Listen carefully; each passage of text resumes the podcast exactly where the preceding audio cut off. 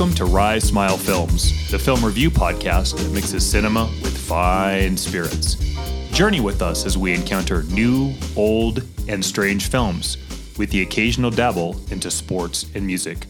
Proceed with caution, as these podcasts feature spoilers and some mature language. This is Matt. And this is Jesse. Today on tap, we have Oppenheimer, starring Cillian Murphy, Emily Blunt, Matt Damon, Robert Downey Jr., and Florence Pugh. Based on American Prometheus by Kai Bird and Martin J. Sherwin, and written and directed by Christopher Nolan. Welcome back to Rye Smile Films. It's time to continue with our little Nolan cast here with arguably one of the most anticipated films of 2023. And boy, do we have a lot to talk about today. A three hour long epic. Uh, Not going to be the show today, though. yeah, what did well, you, you never know, right? Yeah. Uh, but what did I tell you when we left the movie? Uh, a three hour long history lesson, uh, biopic drama in the middle of summer, July 21st. Yeah. Raking in $80 million this opening weekend. I just, I can't even fathom all of those equations together. And like none of that should have worked. But I think it speaks to the power of this guy's brand of filmmaking, right? Yeah. People are going to see his movies for a reason.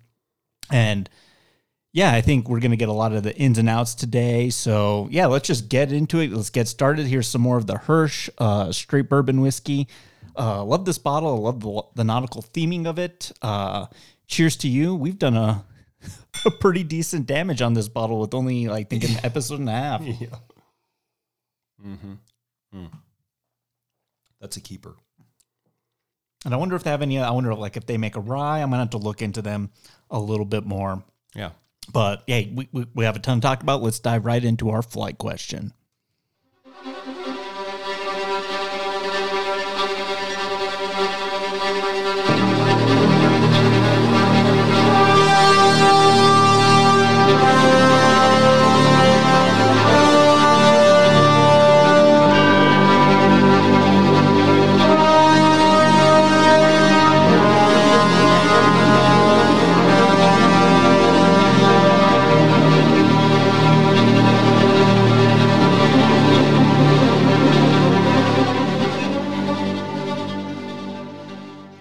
Do got to say, um, we went to see this film last night to get extra coverage on the dense content that this film provides us.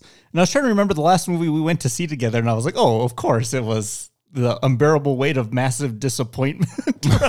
yeah. yeah, I was, I was like, that was the one that would like, I just had to get up in the middle of that thing because I was, I was feeling nauseous. Oh, sick. Jesus. That, yeah. Yep. I remember that. What did I miss? You- You didn't miss anything. I literally missed nothing. nothing. Not. You missed some nonsense. Nick Cage and you know, to speak to that, three-hour film, didn't move a muscle. we didn't get up once. No. locked in. Second time through, also. Yeah, yeah, yeah. The first time locked in, Mm-hmm. everyone around us kind of locked in. Yeah. Very still theater. Near, nearly sold out in its second week.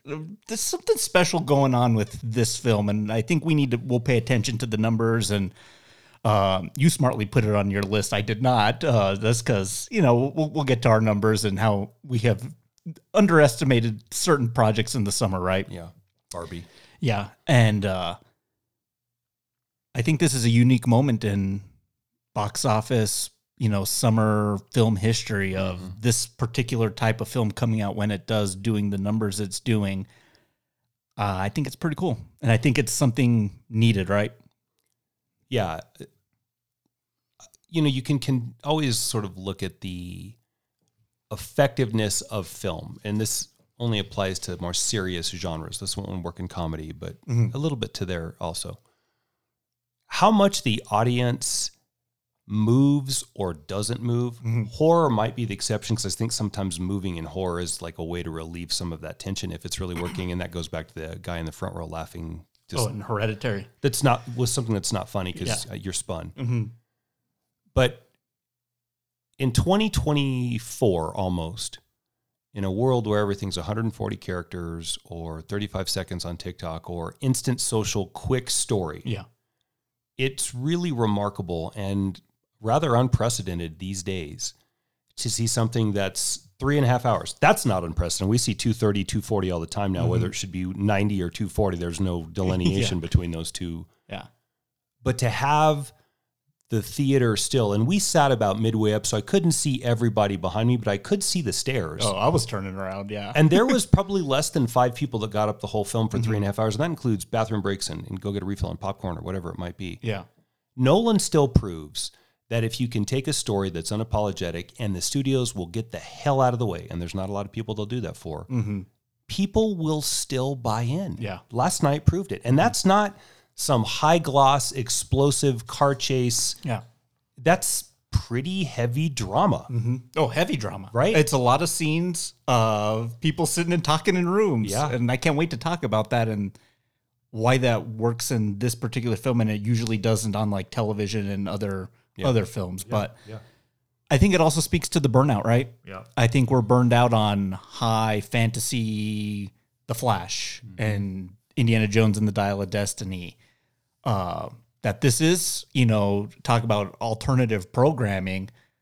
Maybe it was a genius move to release this film in the summer to give, you know, you know, the older generation, your baby boomers, your your Gen X's, you know, my generation, something else to kind of gravitate towards that's equally as exciting honest to God, I think this film uh, has more edge of your seat moments and intensity than The Flash, Dial of Destiny, uh, maybe anything we've seen this summer. Maybe Mission Impossible excluded. It's a pretty tense film, right? Yeah. Yeah. Combined.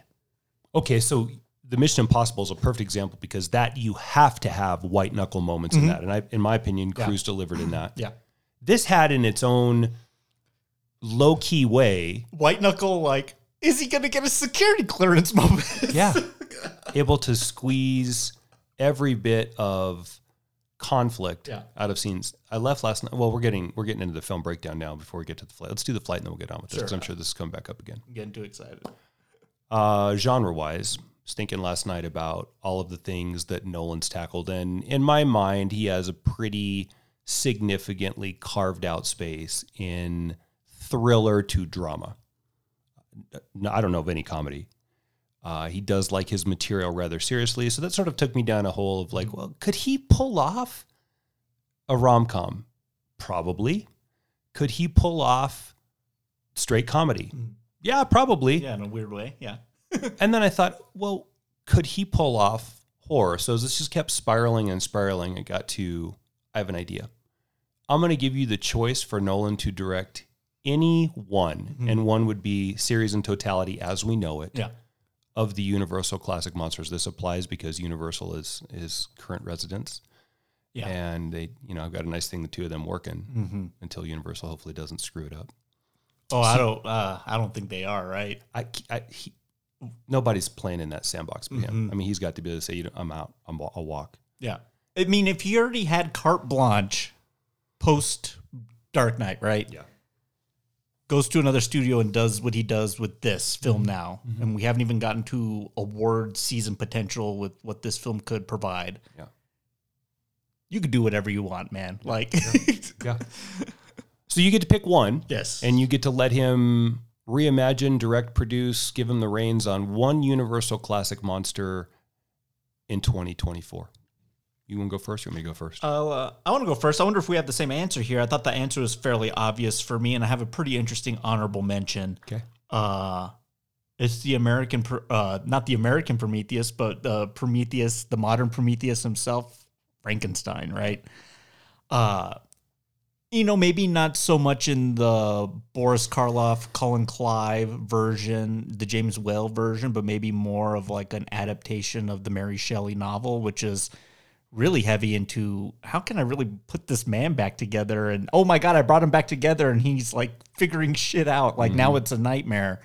Uh leaning a little bit more into the text but still having that universal monster aesthetic. Yeah. think of all the machinery and the science that kind of went into this film but with Frankenstein. I think could be a lot of fun. And I'm glad you picked this question because you know I think maybe the the closest thing to horror that he's really covered was Insomnia with Al Pacino and Robin Williams. Uh, and I think this is a space he might play pretty well in. And you're not telling me he wasn't a fan of those growing up as a kid, right? Had to have been. Yeah. So, yeah, I think that's the pretty obvious answer for me. It's a good Cillian Murphy as uh, Victor Frankenstein. Mm-hmm. Uh, I don't know who's playing the monster, uh, but we, we Tom Hardy. Oh yeah. I'm just thinking of the usual suspects, right? Oh, yeah. Um, but that could be pretty good. Sure could. Yeah, I thought about that one too. He could even bring Kenneth Branagh into this thing. As like, hey, you want another crack at Frankenstein? Yeah. Um, do you think that movie's terrible? That's not terrible, but it's not amazing either. Right. Yeah. That's the first movie that uh, I ever took my wife on a date. I think I've heard that before. yeah. Created a monster that night. There you go. Uh, but I'm going to go back to the original Universal monster all the way to 1927. In fact, it's so old that it's loosely classified outside of even the Universal Studio system, if you want to even call it then, back in 1927. Mm-hmm. Subsidiary essentially of Universal, and that's Dr. Jekyll and Mr. Hyde. Mm-hmm. I think the duality and the struggle on the power that Hyde gives Jekyll, repressed Jekyll, and what he's allowed to do as Hyde under the cover of a masquerade in plain sight that is ravenous and lusty and violent and savage, I think plays really well because Nolan is capable with his literary background of understanding duality in a way that uh, three or four directors I feel comfortable with right now doing it. But outside of that, I don't see it with um, with a large subsection of, of contemporary working directors. I think that movie and that story is well, well, well past a reimagining. I know we got a hint of it in what was going to be the dark universe that never made it with, you know, Russell Crowe and, and the mummy Yeah. briefly. And we've seen some kind of sloppy Russell Crowe, whatever the hell that movie was that he did with, um, where he, Van Helsing, that's what it was. Oh yeah, with Or Hugh, is it- Hugh is that Hugh Jackman? Yeah. Yeah. sorry, my bad. It's time. Yeah. And if you take that story and you set it now instead of 18 boring, Mhm. I think it plays even better because the monster of contemporary society that we see every night on the news gets to be explored in short bursts and then well hidden by a man who has been suffocated Mhm. by those stories of terrible action after debaucherous moment, one after another. And I think it could really, really play. What if it goes viral? What if one of his means? And so then now you sort of struggle with ego. In a lot of ways, the Jekyll Hyde thing plays, I think, into the Dr. Frankenstein. A lot of those same characteristics. Not so much man as God, but um, man as freed. Okay. So that's where I'm going. Pretty good choice. Uh, you know, I think he could probably, you know, a modern reimagining I think would be amazing, but you could probably set it in 18 boring, and I think the aesthetic of it alone would It'd still work. be amazing, right? Uh, any honorable mentions? I have, I have two. Uh, I pretty much got all the monsters at this yeah, point. there we there we go. Every one of them. uh, I kicked the tires on uh, on Dracula, but you know, I, I thought a little bit too much of Cop- Coppola's version, and would probably end up being a film very similar to that, right? A lot of in camera trickery, that type of gothic atmosphere. Uh, but the one I was kind of curious about was kind of thinking like another like pre Dracula film was a version, a non musical Phantom of the Opera. Uh, That could work. could be pretty interesting too. So Let me ask you a question on that though. yeah, What if it's not non-musical? Are you do a musical? Why couldn't I you do mean, I that? don't I'm wa- sure it would slay. I mean, I don't want the Andrew Andrew Lloyd Webber course like not. songs and stuff, but yeah, if there was like a musical element to it, but like stick to the horror. Mm-hmm. I mean, think of that iconic reveal of when she pulls the mask off and it's this ghoul, right? Yeah. Uh, yeah, I think I, I, I definitely thought you know just the grand atmosphere of being at the opera, monster at the opera. Mm-hmm. You know, it- so I I thought that one might work pretty well. Any? Oh, sorry, I forgot to ask you. Any casting on Mister uh, Doctor Jekyll or Mister Hyde? Mm, I didn't thought about that. Mhm. Mm. No, off the top of my head. I mean, there's the usual cast of characters. Like I, I would give anything. Is this is this the time to bring back Guy Pearce? okay, maybe Yeah. I could see that. A Uh, reunion with Christian Bale. like Daniel Day Lewis. Mm. Uh, I know he's You got he's got to put his shoe cobbler down. Yeah, and probably I know he's had a little break now, so maybe he's ready to come back from retirement, but maybe Mhm. not. Um, Is a, reu- a reunion? I'm I'm, I'm going to the, the the Nolan stable. Is this a reunion with Joseph Gordon-Levitt, Levitt. I mean, Tom Hardy's obviously in there. Leonardo DiCaprio? Yeah, there, I mean, there's lots of players in that uh, world that he uses over and over. No one's saying no to that, right? How could you? Yeah, no, yeah. Yeah. Honorable mention for me, and this comes up all the time, so this is nothing new. I get you. I'm going to choose the Wolfman just because I also want that. I'm in a space where I'm ready for some Universal stuff, man. Yeah. A Universal classic monster stuff. It doesn't. I, I don't think there's anything in production, so I'm going to be waiting a while. Yeah. Uh, there is a hope though on the horizon, and that's through the genius of cross curricular merchandising and Universal Studios Epic Universe that they're releasing, which is supposedly supposed to have a very heavily influenced classic monsters land. That's got to spin some action into Hopefully. a film or two, and hopefully it's not just for the money grab, but sort of you know based on an amusement park, hard to sort of justify. It's going to be solid. Great choices. Great question. Uh, yeah, I think we're in agreement. No, with I think we said it last week too. Warner Brothers, how do you let this guy go? Like, how do you let him leave your studio? Do you like him in a like not classic horror, but do you like him in a horror space? Do you see that? I've often thought that Nolan and Stanley Kubrick share a lot of similarities in common. Whereas Kubrick is ever the perfectionist, the technical ma- maestro. Yeah. The difference being is that it doesn't seem that Nolan abuses his actors like Kubrick did. Right. But even Kubrick, I mean, space opera epic, uh, historical Barry Lyndon. Uh, he dabbled in horror with The Shining, so he showed what horror could look like from his perspective on a grand scale. Um, and I know we differ a little bit on that film, but imagine Nolan doing a Shining esque horror epic like that. Oh, that I Yeah. I'm there opening night, Sure. but Yeah. I'm op- I'm opening night there for whatever he does next, right? We do have a good opening night coming in horror, and then we'll get on with the show, and that's the last voyage of the Demeters weeks away.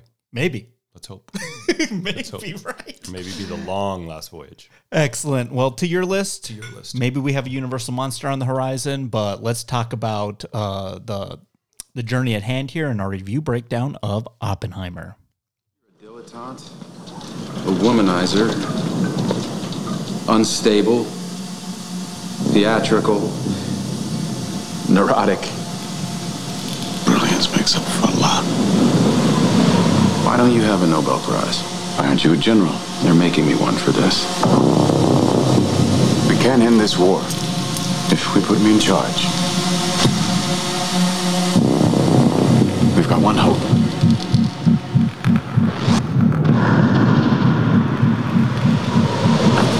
Secret laboratory. In the middle of nowhere. Focused on one goal.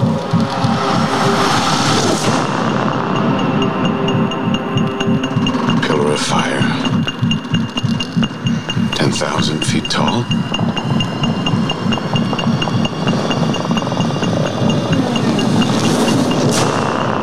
But what happens if the chain reaction doesn't stop? It would ignite the atmosphere. Are we saying there's a chance that when we push that button, we destroy the world? Chances are near zero. Near zero?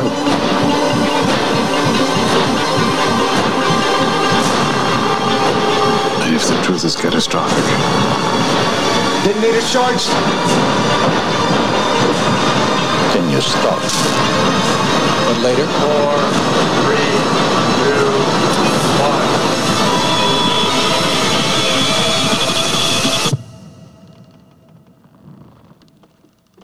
Well, we all know what happened later.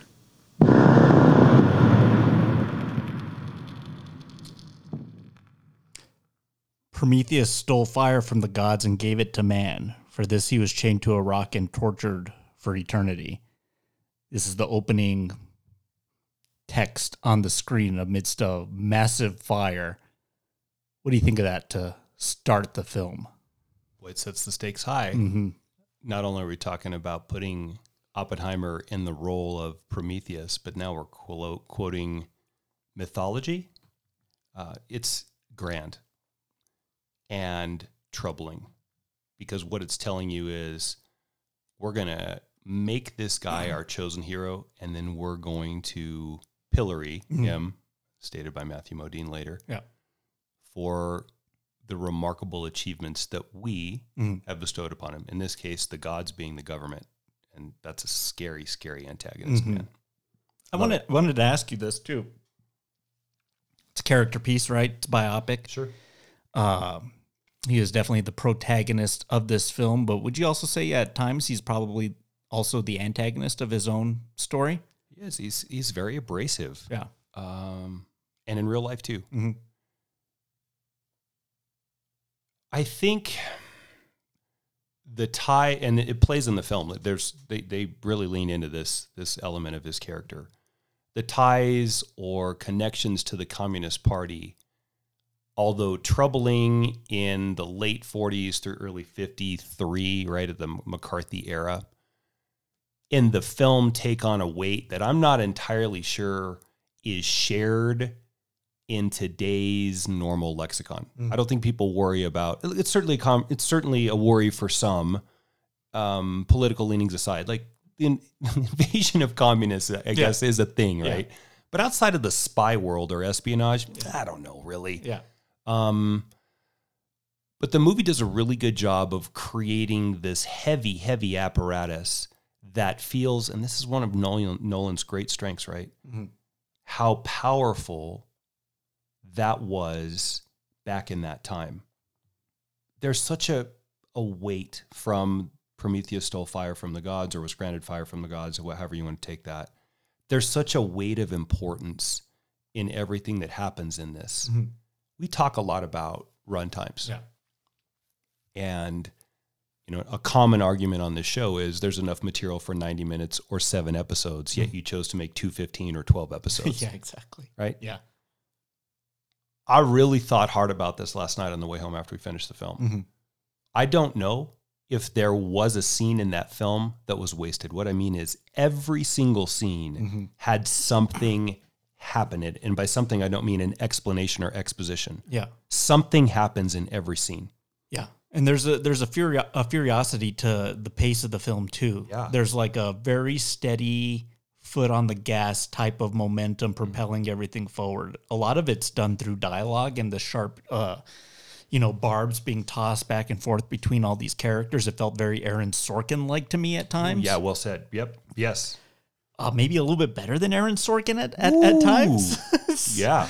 coming in hot. Uh, but I think, yeah, if you're going to have a film that has, you know, next to no action, I mean, this is a, a film set all around World War II with next to no war in it. Right. The warring is in uh, these uh, rooms and uh, tables and uh, Barracks, hearings and barracks, right? Barracks at Los Alamos. Yeah. So yeah, you gotta you gotta find a way to get the the drama out. I'm with you, Matt. I think I was uh, a little nervous. I was like, three hours is a long time for Mm-hmm. a biopic. I'm like, is this JFK? Is like, what are we doing here? Yeah. Uh, but I think I'm with you. I don't think any scene overstays its welcome. I don't think I think every scene has its uh, intricate purpose into the telling of this very complicated man. Yeah. Uh, And we're doing uh, another bit of a fragmentation with the story. It's very memento like without really doing it. Like we're not doing every scene backwards leading to the beginning, right? Right. But there are three three big storylines at play here that are intercut uh, sporadically. Uh, one is uh, this uh, security clearance hearing that he has found himself in, and that's the first one we start with. And what's the title is uh, Fission. Yeah. Yes. Fission and then fusion. Yes. And uh, the fission scenes are done in, in color, and it's this yeah this little tiny little room. It's maybe about you know this little room we're in right now is maybe half the size of that room. Yeah. Uh, you got oh man, Mr. Claude Rains himself, Jason Clarke leading this charge. He's really good in this movie too, and uh, I don't know if anyone because the cast is so stacked. If anyone's really given him his uh, his due, and, and I'll give it to him right now. I think it's uh, difficult because he's also another kind of antagonist hired by someone else. We're about to find out later Boy, aren't we? but I think he more than holds his own against all the people he's interviewing, trying to almost like he's he's digging for more than what's expected um, based on orders, right? Yeah.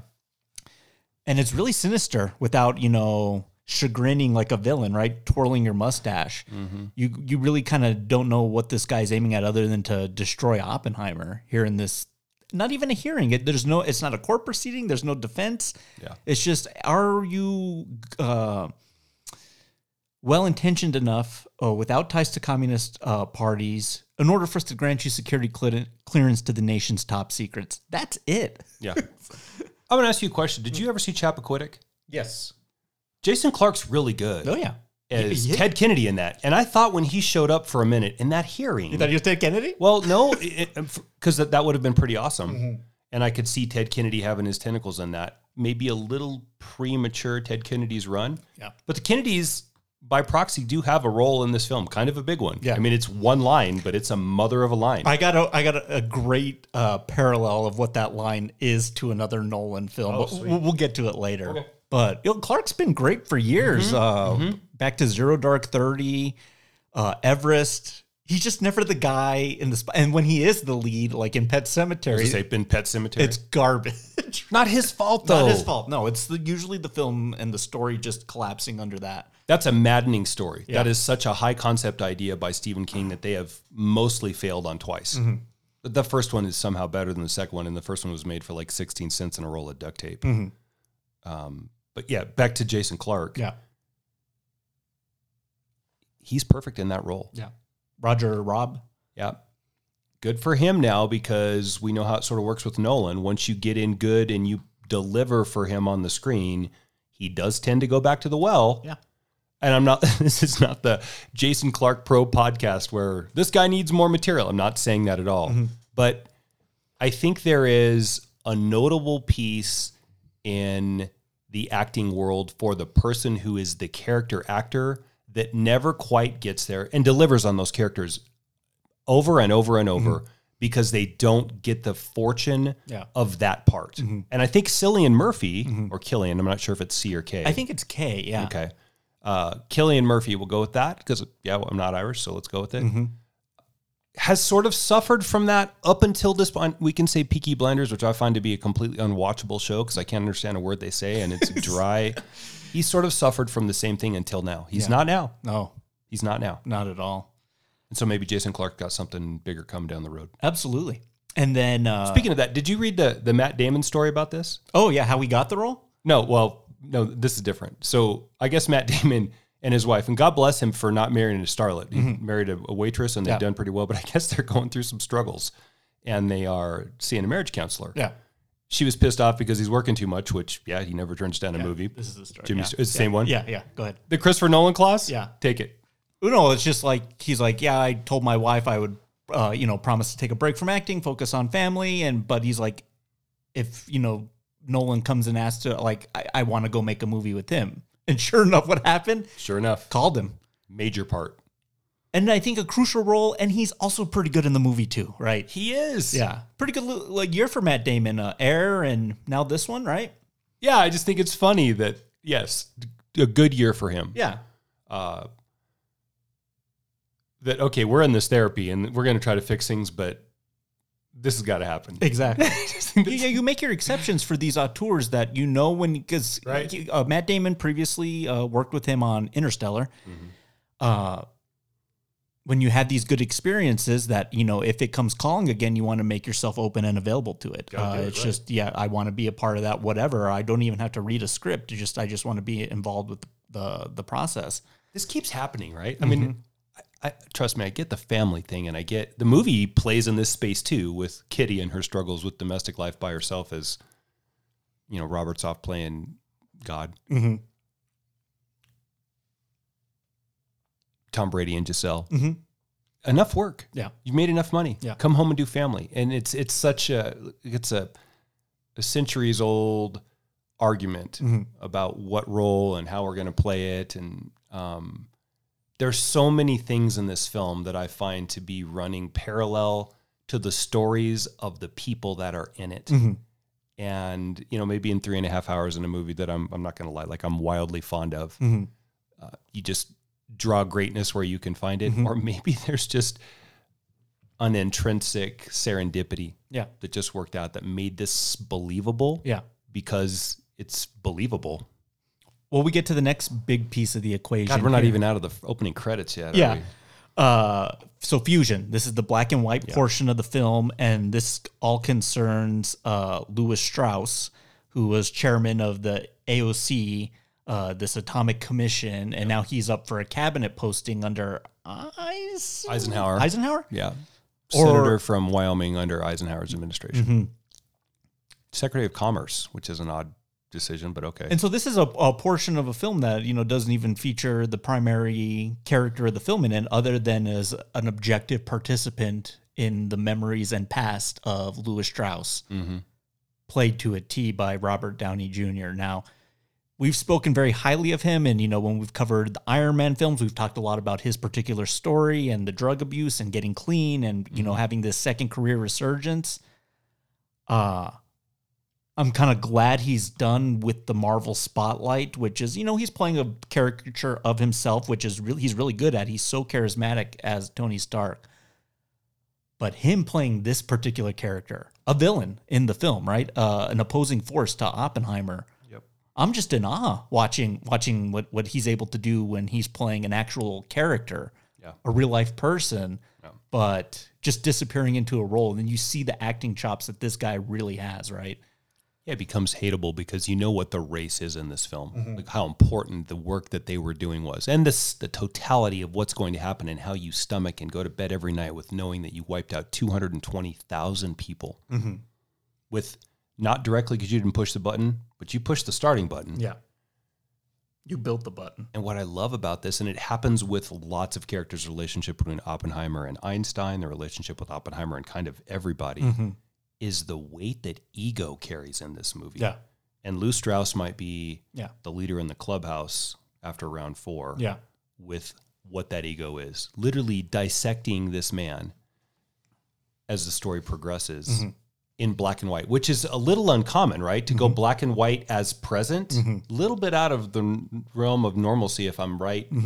Mm-hmm. With Nolan, because I believe in in uh, Memento was backwards, wasn't black and white. No, black and white was the forward stuff. Black and white's the most most present. Okay, so check that all that then.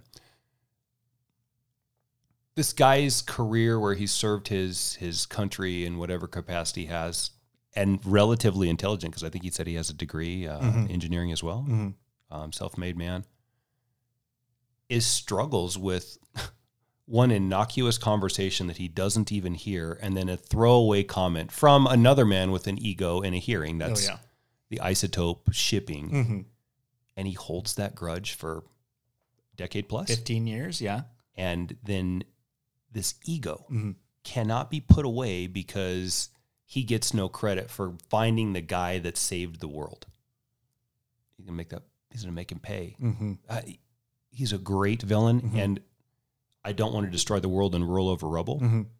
I want to find a way to Destroy my this and destroy this man. yeah, because I want to sate my ego. I- I'm in. Yeah, there's a fantastic. Oh, I'll save that line because you know it, it does speak to that from Mr. Han Solo himself uh, uh, towards the end of the of the film there. But yeah, Downey's casting in this thing. I think he even said something. He was like, he's like, yeah, it was good to kind of.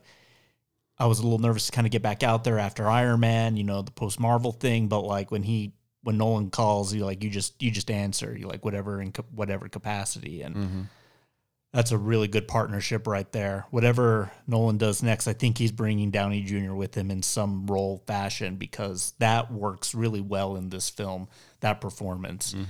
But let's talk about the man of the hour. This is the third storyline here, and we kind of get in a little bit late. I like this. I, I like that we don't have to spend time with like Kid Oppenheimer, right?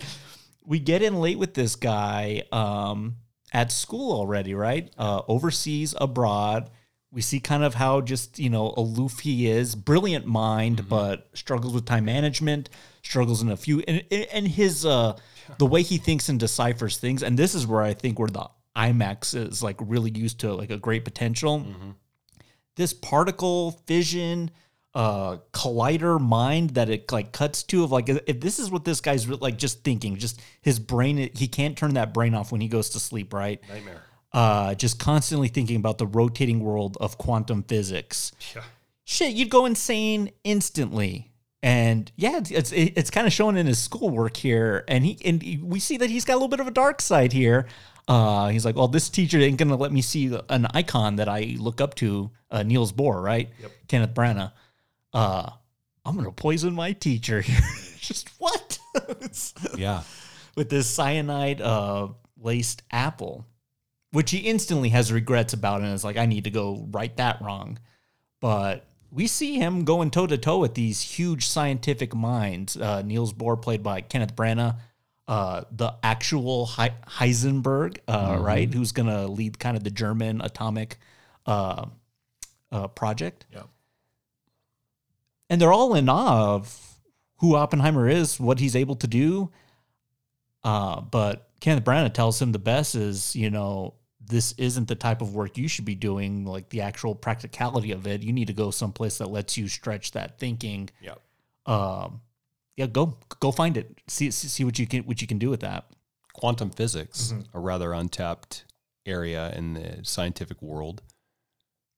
And there's no mm, school stateside that offers anything remotely close to what Oppenheimer needs. So this is a really interesting and important part of his journey because we get to see his involvement in a rather interconnected scientific community with Heisenberg. It's brief, but they do run in the same circles. We come to find out that he's known Einstein for years and has generally dismissed him. And dare I say, doesn't hold a grudge because I don't think he matters enough in Oppenheimer's mind because the science has left Einstein's theory of relativity in the dust and he doesn't see him as useful anymore, which that to me was really apparent last night. Yeah. And then Well, of course the Niels the Niels Bohr Yeah. and then also the professor that he tries to poison, which doggone it if the name doesn't escape me right Hang now. on, I, I got the cast list up because we'll be doing this a lot. Uh, Blackett, yeah.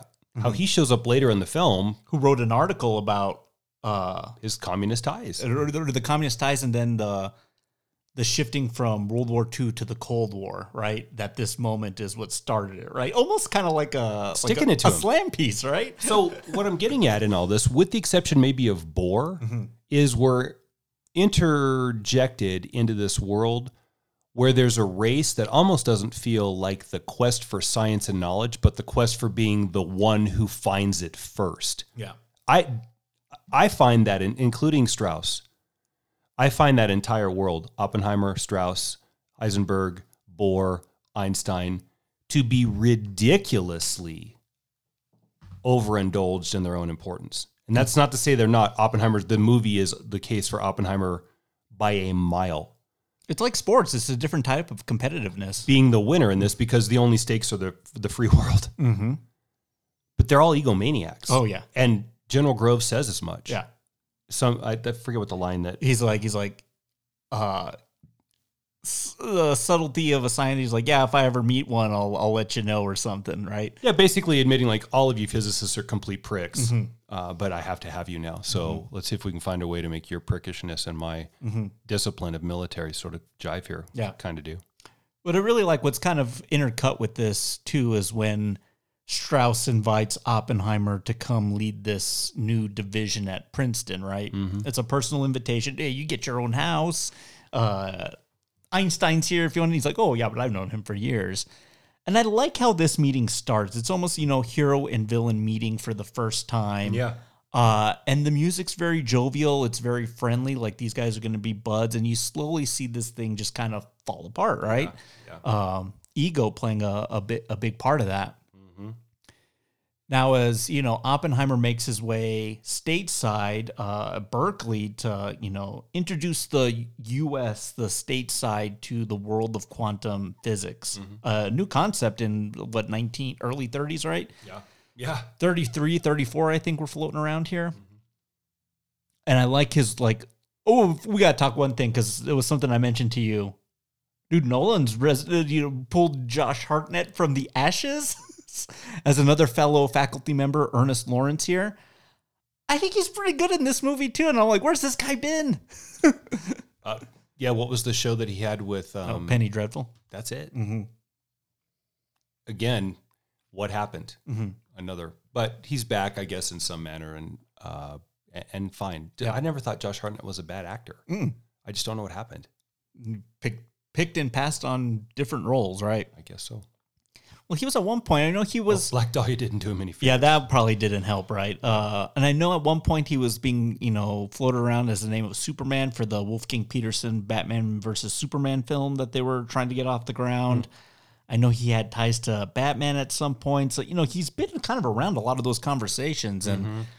you know, just kind of the, the those roles just dried up here. But this is a good little part for him here. Mm-hmm. Mm-hmm.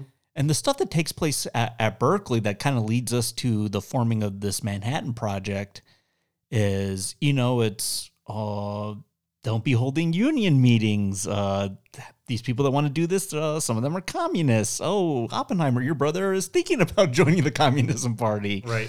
Uh, you're about to begin a sexual tryst with a communist. Uh, very complicated man, but he falls to his own devices, right? He kind of allows it to happen. He allows these things to, you know, envelop his life and make make things even more complicated. And even in a little bit when he's about to start a relationship with uh Kitty, Emily Blunt's character, she's a married woman when he meets her and gets her pregnant. And he has to dissolve one relationship. He has to go tell his side piece that we can't do this anymore. I didn't know he was such a Lothario. yeah. Jeff Goldblum Yeah. of the scientific community. Goldblum could have played Oppenheimer. yeah. Dude, how's Goldblum not in this movie? Exactly. I don't know. Yeah, I didn't know that about him either. I knew about an affair, but this movie kind of hints that there are multiple, even ones that we don't know about. That Ruth woman that's mentioned. How many more? Yeah. You brought up something that I thought was uh, a key part into what allows this story historically and on the silver screen to happen, and that's curiosity. Look, uh, I think an overplayed character arc in a film for a scientist would be he was curious. Like that's pretty weak writing. Except when the curiosity is such that the sound is deafening to the audience in the theater when you're watching his curiosity endeavor into unknown realms. And there were moments, first time and last night too, when we get into the workings of his mind that have such a level of sound that I wanted to plug my ears. When we are watching, God, it almost looks like the strings of an instrument mm. vibrate through and over each other. I know it's not. I know mm. it's the collision of, of molecules and the space in between that quantum physics plays in, like I'm some quantum physicist, but I, as best I can tell. Mm-hmm. And he's laying there in bed. That was so loud. Yeah. This man is haunted by. And I think intentionally, right? Yes, for we, sure. I think we talked a lot about, you know, in Tenet, you know, the sound design. And I think that's just why maybe Tenet didn't work as well for us at home mm. in the pandemic, which mm. was, you know, Yeah. it's hard for me to calibrate my sound system in my living room to an IMAX theater. Mm-hmm. Uh, but I'm with you. I think it's intentional that it's an overwhelmingly sensory experience to put us in the mind of this guy of how chaotic it is. And I think it's done really well. I can't wait to talk about the scene when he gives the post bombing speech. And it's just the the stomping and the shaking and the silence and then the shouting. It's a chaotic headspace that this guy's in. If this man lives in a world that's the collision of atoms into other atoms and what happens to the space in between as it's used up pre and post collision, mm-hmm. then that's everything. That's the travel of sound through the air. That's every motion and movement that occurs. And essentially, you get the feeling that beautiful mind, Ron Howard, Russell Crowe, like this man is drowning in his own genius. Mm-hmm. If this man is drowning in his own genius, then I buy that you want to, back to the Lothario idea, find an escape that gives you reprieve, even for the briefest, briefest of moments. Mm-hmm. If you are studying life and the movement of life at the subatomic level and the space that the atoms collide at, do you really give a rip, Jesse, mm-hmm. about what a piece of paper says legally on who you're married to? Yeah. It- he, I don't want to say he's above it because he's not above social norms in this movement. He, quite frankly, What does he say a couple times? He's like, brilliance makes up for a lot. Yeah. That's kind of like the way he justifies. it. I don't see him adhering to the standard provincial ideas. I mean, I like this woman. Our hands just touched. We are two atoms that are about to collide and collide hard. And I want to see what that looks like and feels like because I think, in a way, it lets him play in the space as quantum physically charged, We see it when he breaks the glasses in the wall and he's watching the way they explode and how they bounce off other objects. We also get a really important moment with um, Tatlock. What the hell's her first name? Jean Tatlock. Jean Tatlock. The first time that he beds her is at a social, socialist, well, essentially communist hmm. meeting, and it almost seems like to me two thirds of or half the way through he loses interest because he sees the books on her shelf behind her, Yeah. or maybe it's his shelf, Uh, maybe they're in his room. Yeah, it's his room. Yeah. Okay, so he sees his, his own bookcase full of his. I mean, she's fully mounted, like mm-hmm. naked, ready, and they're going. Mm-hmm. And all of a sudden, his he wavers, and I don't know if he loses it or what happens, but she jumps off in a rather disgusted manner, and then goes and grabs a book and puts it up against her chest. And as he reads it, seems like he gets reinvigorated, And she's riding him, and he's like, "I become reading death. Sanskrit. I become death, the destroyer of worlds." Holy crap! Brother, that is loaded. So he's okay. This not to be too graphic, but he they are Yeah, he's he's insider. Yeah, they're in it. Yeah. and which at its core level is the basis to create life. Mm-hmm. He's already lost interest in that once with someone that he we come to find he really truly does like. Yeah. And then she's re-aroused him with Sanskrit, and the Sanskrit package is I am become death. Oh my God. Mm-hmm. What a can that go down as one of the most loaded sex scenes of all time? Yeah. Right? Christopher Nolan's a genius. It's been talked about a lot just because of like, oh my god, the, the, the sex scenes in this film, which I think people writing articles about this stuff, like you just get over it. Like people can fuck on screen. It doesn't. Yeah. Let's grow up, man. Like it's just like it's just it's just part of it. Like to take that energy anyway. Uh, Yeah. yeah. I think it's really well done, and I think the one later in the Mm-hmm. the security clearance, uh, and she Emily Blunt Kitty has to watch, you know, through Mm-hmm. memory in front of her. Well, he's telling the story about Jean. I know who Jean was. I Mm-hmm. can only see my see them, Together. yeah, fucking in the Mm-hmm. on at the table here, and that scene is wild, right? Wild. Uh, but I think like not not just for like shock. I don't think it's for shock value. I think it's for character character development value. Like we see the resentment Kitty has about this particular aspect of his life. And I think that plays into it later because you know what? She's about to go bat for her husband in a little bit. In about two hours. Yeah. but uh, as angry as she can be, and she has a fantastic line later when we'll get to the Jean suicide bit because you know that's kind of a, a loaded sequence in itself. She has a fantastic line that she gives him there. Uh, but let's talk about the creation of this uh, Manhattan project here. So you know. Josh Hartnett's character, Ernest Lawrence, you know, Matthew Modine and this other guy uh, are coming to talk to him about this potential thing. They can't even, they're not even inviting Oppenheimer at this point because he has all these ties to communism, right? He's inviting all this, the conflict and everything. But eventually they, they wheel him over. Um, we meet Matt Damon, and this is where we kind of lay the groundwork of what this project needs to be, what it should be, compart compartmentalization, right? Let's keep all the secrecy within this. How would you do this? Pitch me on how you would build a weapon of mass destruction, because we have to mine uranium and plutonium. Uh, we'll have theory here in Berkeley, and then we'll go to the middle of the desert, connected by railroad. Genius, by the way. Uh, middle of nowhere, 40 miles in either direction, set up a secret base where we can do all our testing, building, uh, compilation of what we plan to do. It's very exciting. Like once the film reaches this, like now we're like, now we're going here. The other thing too that's important in the scene that you just talked about is we pitch General Groves on Los Alamos is that the Axis powers have an 18 month head start. So while they're working on developing their version of the same thing, we're an even further lot behind because although we have theory working at Berkeley, we have to spend another two months building this town. Yeah.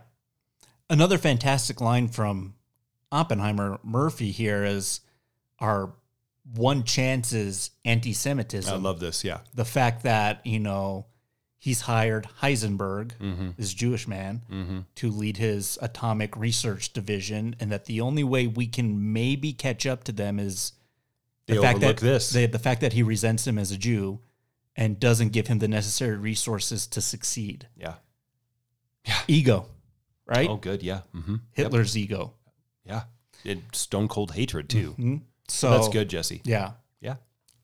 Yeah, so so so that that particular aspect. Uh, the thing about Oppenheimer too. I mean, he did come from a bit of a wealthy family. They grew up, I, I think it's New York, Connecticut area, uh, but spent a lot of time in New Mexico, north of Santa Fe, Los Alamos area, cabin, and loved it. I mean, the, What? Yeah, the hor- the horseback riding, the just being out in nature, just the desolate. And you know, maybe that was calming to his very extremely busy mind, right? Being, you know, in total isolation compared to just with everything, right? Yeah, for those that are listening across the not to I'm not Oppenheimering this by any means, but across hmm. the globe, and it is global. Mm-hmm.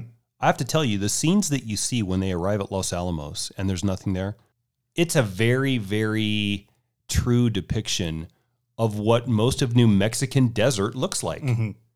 And for all of the secrecy that Los Alamos offers, which makes sense, mm-hmm. it also gives Oppenheimer another parallel to his his animus, which is those that doubted quantum physics because it just seems to be so obscure and so distant and so isolated from the scientific community. He has one student when he first starts teaching his class at, at mm-hmm. Berkeley, by the way. Mm-hmm. Los Alamos is the same thing. Yeah. Distant and isolated and impossible, and his buddy even tells him as much. Well, they're all kind of outcasts in their own weird, strange little way. I mean, they all think in a way that's you know beyond us. So how do you socially? How You're do not you, a quantum physicist? No, I'm not. No, I'm failing this class. Yeah, me too. I'm uh, not even getting in the door. Yeah, it's just like you know, I was just like you know, physics and chemistry in high school was troubling for me. Yeah. Yeah, we're just film nerds. There's a reason I gravitated towards the arts, Indeed, yeah. Uh, yeah. but they all kind of gravitate toward uh, together. They all speak the same language. They mm-hmm. the same lingo. Yeah. Uh, and I love this assembly of all these brilliant minds from, you know, uh, Jack Quaid from The Boys to uh, uh, who else? Uh, what what what's his name from? This film is just a who's who of like I, re- I recognize that guy, I recognize that guy. Uh, as they as they come, oh Josh Peck from I know him from Drake and Josh on Nickelodeon. he uh, he plays uh, the guy that you know pushes the button uh, at the Trinity test. So this assembly of these guys, it's exciting. You know, Matt Damon's telling me it's the most important thing to ever happen in the history of the world. Fuck, like it's just like get on board, like bring your families, and I think Oppenheimer's good in that. I mean, they're about to spend a good four-ish years here at Los Alamos. Yeah, you got to build a town. You got to Make a lot of babies and deliver Oh them. my god, yeah, ten babies a month later in the film. People are bored. Nor, nor, he's like, I, I don't have anything to say about birth control, or like, I have no control over birth control. Kitty walks up with child. yeah, two, yeah, and they already have a kid. Mm-hmm. Which, well, let's talk about that because I think that's a very troubling, uh, you know, point in the film too. Which is, and I think Give our kid away for a minute. I think Emily Blunt's fantastic in this film. Uh, great actress. We've ta- I think we've done three of her films already on this podcast. Wow. Uh, Two Quiet Places and The Jungle Cruise. But she's really great. Hard drinking this character, this real life person, right? Hard drugging in real life too. Yeah, and you know they have a kid, and you know they're so busy with, uh, you know, I'm gonna go do the Manhattan Project, and she's like, there with like a bottle of Hirsch bourbon. It's like I've been looking after that kid all fucking day. Like I, You go to him. you go do it. And Oppenheimer's like, I got to go take him to uh, my buddy, my my communist buddy, uh, Chevalier. Chevalier, yeah. And uh, you got to watch this kid for me. These parents having to like just admit failure, uh, and we can't put all our stock in this right now because there's a a bigger thing on the horizon. the singular focus of having to get this done and the weight of this doesn't ever stop. So the time element is a lot just to begin with. It's either us or them, and if it's them, then it's curtains for us. So we have to win this race no matter what. And then as we're going about this process of trying trying to win this race, Oppenheimer has to turn from scientist who socially may not at the beginning of the movie be the most likable guy. He's a bit he's a bit off-putting. Mm-hmm. Has to start juggling all these wicked egos to keep his team in place because two things happen. If you lose that key component, then you've lost your metallurgist mm-hmm. or they've taken their ideas and Groves makes a throwaway line that's kind of a joke out into the the non-governmentally protected world mm-hmm. and god only knows what then is available to be stolen or ripped away from that. So all of that in addition his hard drinking wife and their family there's just no shortage in this film of times we see how troubling this task was jesse just the task alone of we have to win this race would crush most people Yeah. I almost wonder, and I don't know this, I should have looked, mm-hmm. to have that kind of singular focus to give away your kid, to deal with all of the other governmental bullshit in a world of science, especially a quantum physicist that doesn't have the regulations of, you know, force times mass equals speed or right, like all of those general rules. Uh, playing in this open space and then being stuffed in this open idea with lots and lots of flexibility and variability and might I dare say daily discovery smashed down into this structured environment that has a deadline and the deadline is mankind's Yeah. demise. Mm-hmm. I, I don't know how he did it. Yeah. Tatlock helps maybe affairs help maybe because it's a break. I'm not, and I'm not advocating that, and that- my life is not that, so Yeah. it doesn't matter. But I, the weight, Jesse, What about the atomic weight. Yeah. I thought about you a lot when I first saw this film because you know Oh, we had thank a, you. we had a conversation. Yeah, Brilliance pays, you know, brilliance is easy to recognize. brilliance makes up for a lot. uh, uh, no, I think about you a lot when I watch films and just how how you watch things as opposed to how I do, and it's similar and different at the same time. Uh, but we had talked off mic about like, okay, Act Two of this film is going to be the Manhattan Project, right? It's going to be building this bomb. How do we find an active antagonist uh, Yeah. in Los Alamos while they're doing this thing? Now, I the active antagonist I think is rooted in I think a couple very interesting conflicts. Uh, let's talk about the first one here. Uh, Ber- uh, Benny Safdie, Safdie brothers, who if you haven't seen Uncut Gems, ladies and gentlemen, get on that film. yeah, Uh, plays Edward Teller here, this recruited scientist here who has an agenda of his own, which is why are we fucking screwing around with atomic energy when we should be building a hydrogen bomb? yep. you want to talk about kilotons. I want to talk about megatons. And Robert's like, we can't even go there yet, right? We're not building that. We're building this. This is enough. Uh, I think that's a pretty interesting uh, oppositional force, and it's actually going to propel us into the third act of the film, which is if we build one bomb, what's going to happen when someone wants to build a bigger bomb? Right, escalates. And when you look at the, you know, the size comparison of what was dropped at Trinity, Hiroshima, and then what an actual H bomb does, an H bomb would obliterate uh like a corner of Japan. It wouldn't even be close, right? It's it's such a huge weapon.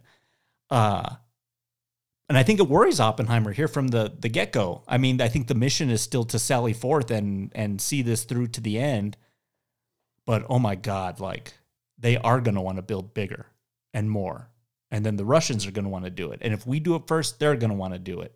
And it's an arms race right? It's He what was the right. He was right. it's what the 50s and the 60s was all about. Uh did, what, what did you think of that? And i think his performance is pretty good in this film. He has a fantastic line at the trinity site which just has killed me on both viewings which is Is it rubbed in? he puts sunscreen on his face because of you know the the, the light from this no one knows what's going to happen right and he turns to jack quaid uh, son of dennis quaid ac- uh, actually did you know that the the guy from the boys I did know that. Yeah. yeah is the sunscreen rubbed in he's like yeah no man it's all kicked on his face dude." Imagine all that dirt and everything. oh yeah i really uh, that, that, that that's that's a good moment of levity for me He announces his presence right away. Mm-hmm. And that is when he walks in to the room that's going to be the first meeting of all the great scientific minds that, that Oppenheimer has wrangled together at Los Alamos. Mm-hmm. Oppenheimer says, hello, in his most friendly, social way that he can be. Mm-hmm. And he's like, I've got something I want to show. And he says, we should wait for the others. And he's like, no, let's get started. Like he, that room is full of those type A Mm-hmm. singular focus guys. And so my worry, like you said, was is this going to be the battle of the man versus the man himself and and the the consequences of this this task I've taken on? Yes, the answer was yes. But the answer is also yes to Oppenheimer and these demons that he's going to have to exercise after he recreates them in him, his own self. Who's on his side? Mm-hmm. Are there any spies? Who's looking out for their own best interests? How many people are using this as a launching pad into something that's not what I'm after? Mm-hmm. And I need all of these people, so I can't just say, piss off, get your hydrogen bomb out of here. Well, do you remember what Teller comes in with? The, the first is like, I've done So the the- calculations. yeah. If we set this off, We're going to burn the atmosphere up. yeah, and everyone's like, oh my god. so he distracts from the meeting, right? He sabotages the meeting before it even starts. Which gets to a really interesting point. Let's. Um, I'm sort of taking you off the question that you asked me, which was pro tag, antag, and there's there's plenty of active antagonists. we'll get there. We'll get there. There's key scenes taking place in this portion of the film. So, one of the things that I think is highlighted with Teller's miscalculation is the importance. We talked about this last night when we walked out. The importance of mathematics, mm-hmm. the actual tools that structured academia would give you and teach you necessary to perform the theory Yeah. the tractor at the construction site. There's the architect that envisions it, and then there's the tractor. So if the mathematics are the tractor, Rob, Robert Oppenheimer is not good at the mathematics. Like he can figure out a basic equation, mm-hmm. But the the process, the labor part of this, mm-hmm. not the dreamy part of this. Yeah. I'm not going to say he sucks at it because he danced circles around anybody that you and I know. But in this in the in the physicist community, I think he's under underperformer in that. So it gets back to another parallelism that I see in this film. Nolan's upbringing in film was not in film at all. In fact, it was in story, but literature, English. Yeah. So, in a sense, he's an Oppenheimer because I do think Christopher Nolan is a genius. I'm not saying that his films are going to mm-hmm. solve world problems or save the Jews from Nazi occupation. I'm not saying anything like that. Mm-hmm. It's different levels. But he sort of shrugged off here's how you make a movie, here's your screenwriting class, here's the the tools, the mathematics, if you will, of movie making. Literally his second movie, which we did last week. Here's how you make a movie, and I'm just gonna like essentially rearrange everything you knew about how a story is constructed. Your inciting incident's going to be the end of this film. Don't like it? Don't fucking watch it. exactly. You're going to miss a genius movie, though, And I'm gonna tell it to you backwards and forwards. in different colors.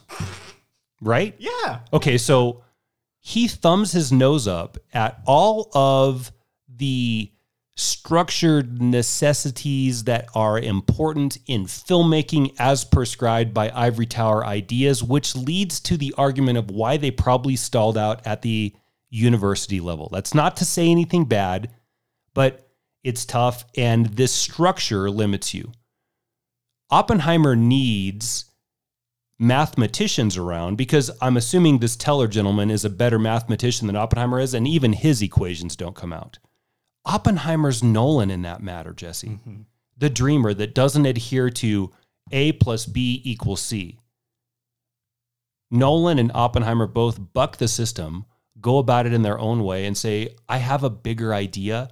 And this idea is so big that it's going to win regardless of what you said. And if there's any more proof that we needed prior to this, it's Inception. Yeah.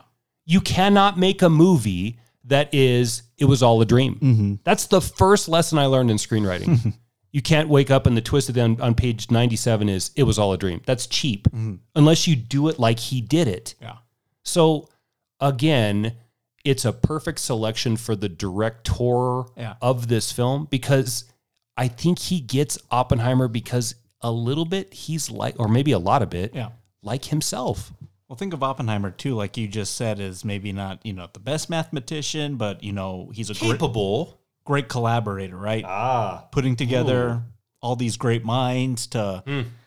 You're working on this, and yeah, we'll put you in. We'll put you on the on on the isotopes. We'll put you on this and this, and Mm-hmm. you're in charge of the. And Nolan's the same way with his. And I'll handle the theoretical department. Yeah, yeah. That's Oppenheimer. I'm Yeah. going to take theory. I'm going to put a great cast together. I'm going to put together a great cinematographer, a VFX team that's going to blow you out of the water, uh, a great composer who's going to. The, music in this film is very almost David Lynchian of horror and majesty. Uh, I can't wait till we get to the Trinity sequence because like that like sharp like the, the strings. Yeah, you feel like you're like you're just like on the edge of your seat there with like what they're able to do with music. But it's it's not just one guy making the film. Like I think Nolan knows like in order for me to make the best product possible, I got to surround myself with the best people possible. His brother's not on this though, is he? It's a Nolan solo joint, right? Interesting. Yeah. Because his brother usually helps a lot with the writing. The last thing that they uh, co-wrote together was Interstellar. So Okay. Dunkirk, Tenet, and this one have just been just been him. okay. Maybe his brother's busy. Yeah. Uh, okay, so that's one conflict. Uh, the, the teller, the the setting the uh, atmosphere on fire, which he goes to Einstein saying, "Is this possible? Could we do this?" And what did you think of that scene? You know, Einstein's walking in this forest with like, like he's like Father Merrin in The Exorcist, right? Is that guy, other guy, a Nazi? Is that guy trying to bring Einstein to the other side? It felt like it, and the first time I he mentioned, I thought he said his name was Goebbels. yeah, so something. I was like, I was like, Joseph Goebbels. Yeah, I was like, that There's, that's not. It wasn't Goebbels. There's right. no way. Uh, but that guy looked like he belonged in Raiders of the Lost Ark. Oh yeah, yeah. So there was something sinister going on there, but Einstein's like, if you do the math, you'll be able to, you know, find the appropriate answer. Look at the science, we'll tell we'll give you the answer. And I like that he hands it back to him and is like, This is yours, Robert. Like, this journey, this path you're on is yours, not mine. So I'm gonna take I'm gonna take a step back, and I think Einstein even knows, man. He's a man at a time. Like he, he was 1915 to 20s, right? Does Einstein have an axe to grind with Oppenheimer? Because the speech about the award that they throw for him is very, very poignant. I Oh yeah, that's great. Uh, an axe to grind. I don't know if it's an axe to grind, but a lesson to be learned about what you've unleashed upon the world, right? Do you think those two men like each other? Uh, I think there's some com- at least what the film portrays it as is I think there is some friendly camaraderie between them, but maybe a bit of Frenemies? oh, there you go. That's well said. Yeah.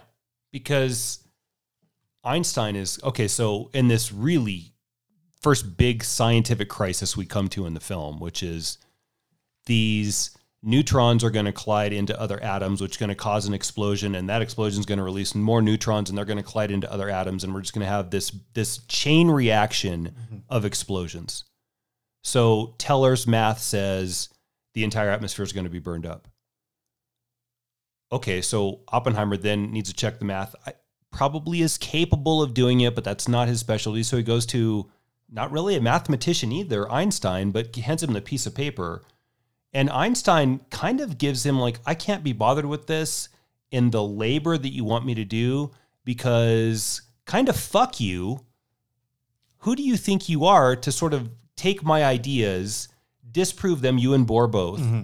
disprove them, antiquate me, and then bring me back into the fold? So I'm not going to do your labor, but I will give you some theory because now I want to play in your space. Mm-hmm. And so here's some theory for your your quantum theory, and that's what are you doing essentially? Do you recognize the totality of what this endeavor is? Yeah, and I think Einstein realizes like I need to wash my hands of this because if, if they pull me into it, they're gonna say, "Well, I, Einstein helped build the bomb, right?"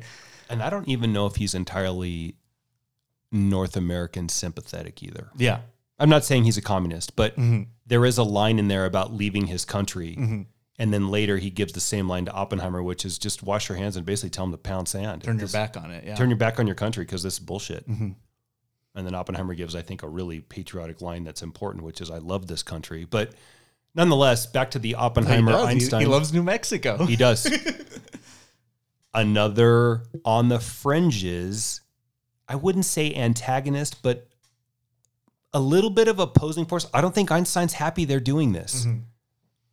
Because what does Einstein finally tell him? He mm-hmm. says, if the calculations on this are right, and just just crunch the numbers until you come to it. Yeah. You guys have to get on the horn of Germany right now mm-hmm. and tell them, look, this is what we found. We in this cannot destroy the world. yeah, we got to stop. And he's right. Mm-hmm. I don't know if that would happen or not because the military brass would not allow that to ever go down. War complex and such. It's Yeah. a different podcast, I'm sure. But he's right. Yeah. Yeah, he has a fantastic line in the final scene of this of this film. We'll get to it. Uh, okay, so the other element. Okay, so okay, okay, we're gonna ignite the atmosphere, and so they, they do the calculations like, oh yeah, it's near zero, and like, uh, okay, that's I guess that's good to progress. Yeah. About to find out. Let's talk about the Jean Tatlock stuff. So, in the midst of all this, you know, they're still meeting up, having flings. He's bringing her flowers. She's like, "What are you doing?" Like, just leading her along here.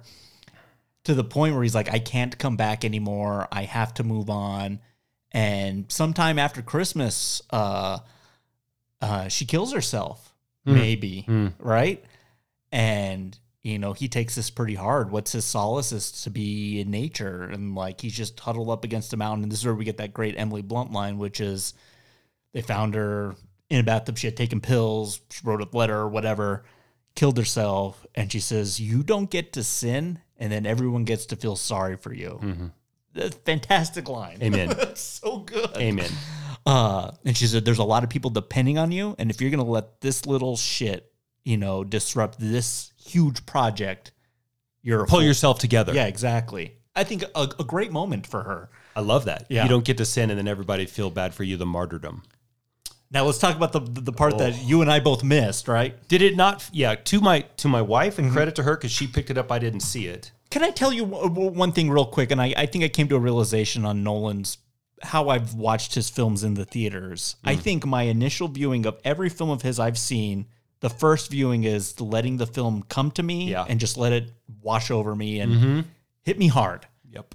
Viewing two is okay, let me go in and like really get into the nitty gritty with all these scenes and sequences because it's a lot to take in on a first viewing Hundred percent. Sensory story just everything going on you know inception was like that dark knight was like that interstellar was like that and so No, it's not a let's just go watch a movie and never think about it again kind of experience with it. it's work and I'm I'm, fine with that. yeah i like film work On yes, yes. Not in a theater that was face of the sun hot like it was last night, but um, dude we were sweating from intensity and maybe lack of ac the AC was not working in there. yeah Um, yeah. So Jean Tatlock, right? yes man, in a very Monroe esque CIA feel to it. Mm. The unfinished suicide letter that's not quite completed, the pills in her system that didn't have enough time to fully be synthesized and actually shut down the system. And then, in a great catch, as she's struggling in the bathtub, which we think she drowns herself initially, we see two long cloaked hands that are definitely not hers because your hands don't grow out of the back of your neck, stuffing her face into the bathtub water. Which one can only deduce, and I have a good story for you about this a little bit later, okay that the CIA knows exactly what's going on, and they'll be damned if they're going to continue to let Oppenheimer fraternize with an avowed communist, with the most important race of all mankind at stake. So, did Jean Tatlock commit suicide? Mm, he thinks so, but the movie presents a far different outcome. and ambiguous i don't think Yeah, we don't know who it is, I don't but think, she's definitely not drowning herself under that kind of force. Watch closely, you'll yeah. see it. Oh yeah, it was like Dario Argento came in and directed that scene. This oh. black gloved killer, mm-hmm. wild. Yeah, like yeah, yeah. th- th- Those are just details that I think you you just you you miss, and they happen so fast. But I think it adds to the complexity of the scene at hand. Right, whether suicide or suicide by force, mm-hmm. uh, Murder. Mm-hmm. Uh, it's pretty major. Yes. And so, okay, you know, we, okay, igniting atmosphere, Mm-hmm. uh, CIA interference potentially. Then we get this crazy scene where you know he wants, dude. Him and Dane DeHaan are going toe to toe this whole middle section of the film, dude. That guy does not like Oppenheimer. No. There's a delay on his security clearance. He wants this particular scientist to come be the liaison. He's like, eh, well, uh, we're gonna have him drafted. W- uh, We need him. He doesn't need to be fighting. We need him here. Well, go talk to them at the at the thing. So he goes to the school and he's like, I need to talk about this thing. And then he gets into this whole conversation about like the unionization, right? Well, it was this guy, and then he ends up, you know, really sticking his foot in his mouth with Casey Affleck and this story just to get the hell out of there Yeah. Fantastic acting by Cillian Murphy in this thing because he knows he's kind of been caught in this like web of like deconstruction, right? Mm. And makes up this story, and Matt Damon's like, "What the fuck are you talking about this guy for? Like, what, what are you telling him? Like, they're, they're gonna they're gonna shut you down now. Like, what is going on here? Yeah, he basically says you have to be more strategic than this. You can't just go in there and outthink this guy. This guy has killed communists himself, like choked them out. Mm-hmm. So he enters the lion's den and then in a space that I don't think he's particularly great at, which is espionage, tries to outthink the master decode decoder of espionage, Yeah. Pash, Yeah. Casey Affleck, like you said. Mm-hmm.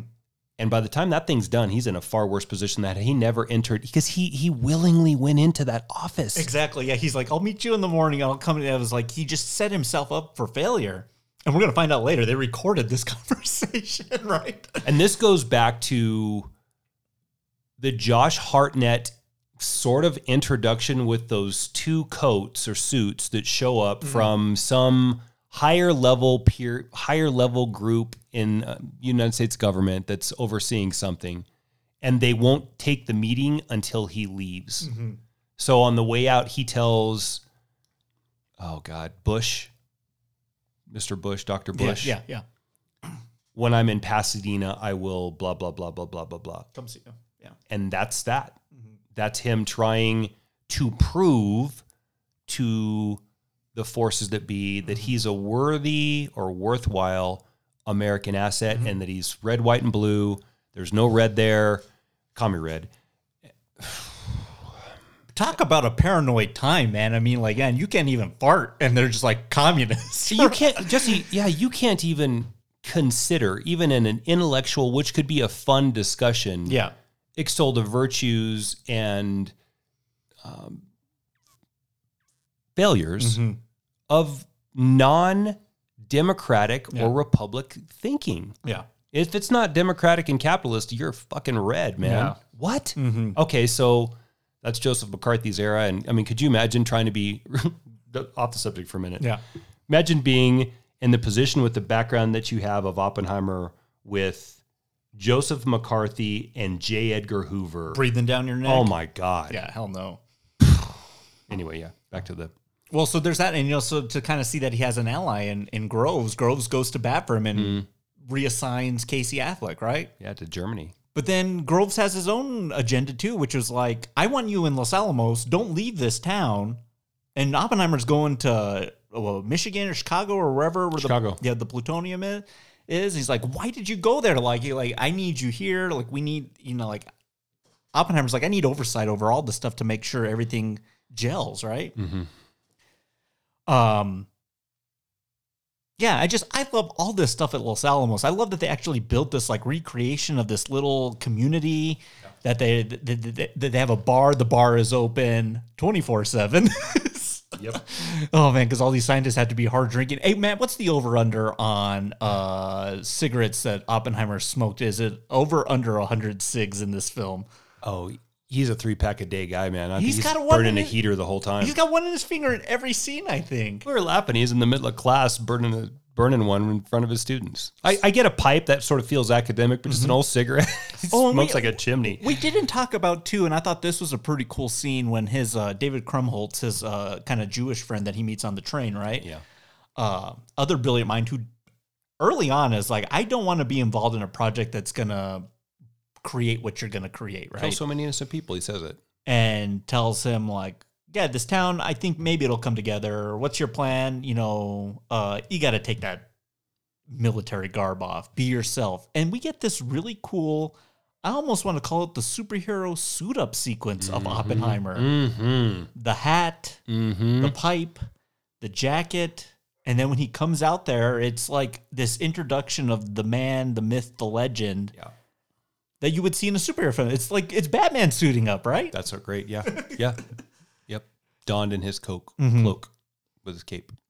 but we're getting close and i think we're gonna oh, okay so then the, the the whole spy aspect the casey it brings up this spy and it's shown juxtaposed with the the fusion sequences with strauss you had a spy in los alamos and we get this great tabletop conversation of like they lit the starting gun who was it? Who got out there? Can we build an h-bomb? Like are they building a thing? Like what's going on? The paranoia just around that right? Well, they've come into knowledge of some tests that the Russians have been conducting in the Adriatic Sea. Mm-hmm. Maybe it's I forget what they said. yeah.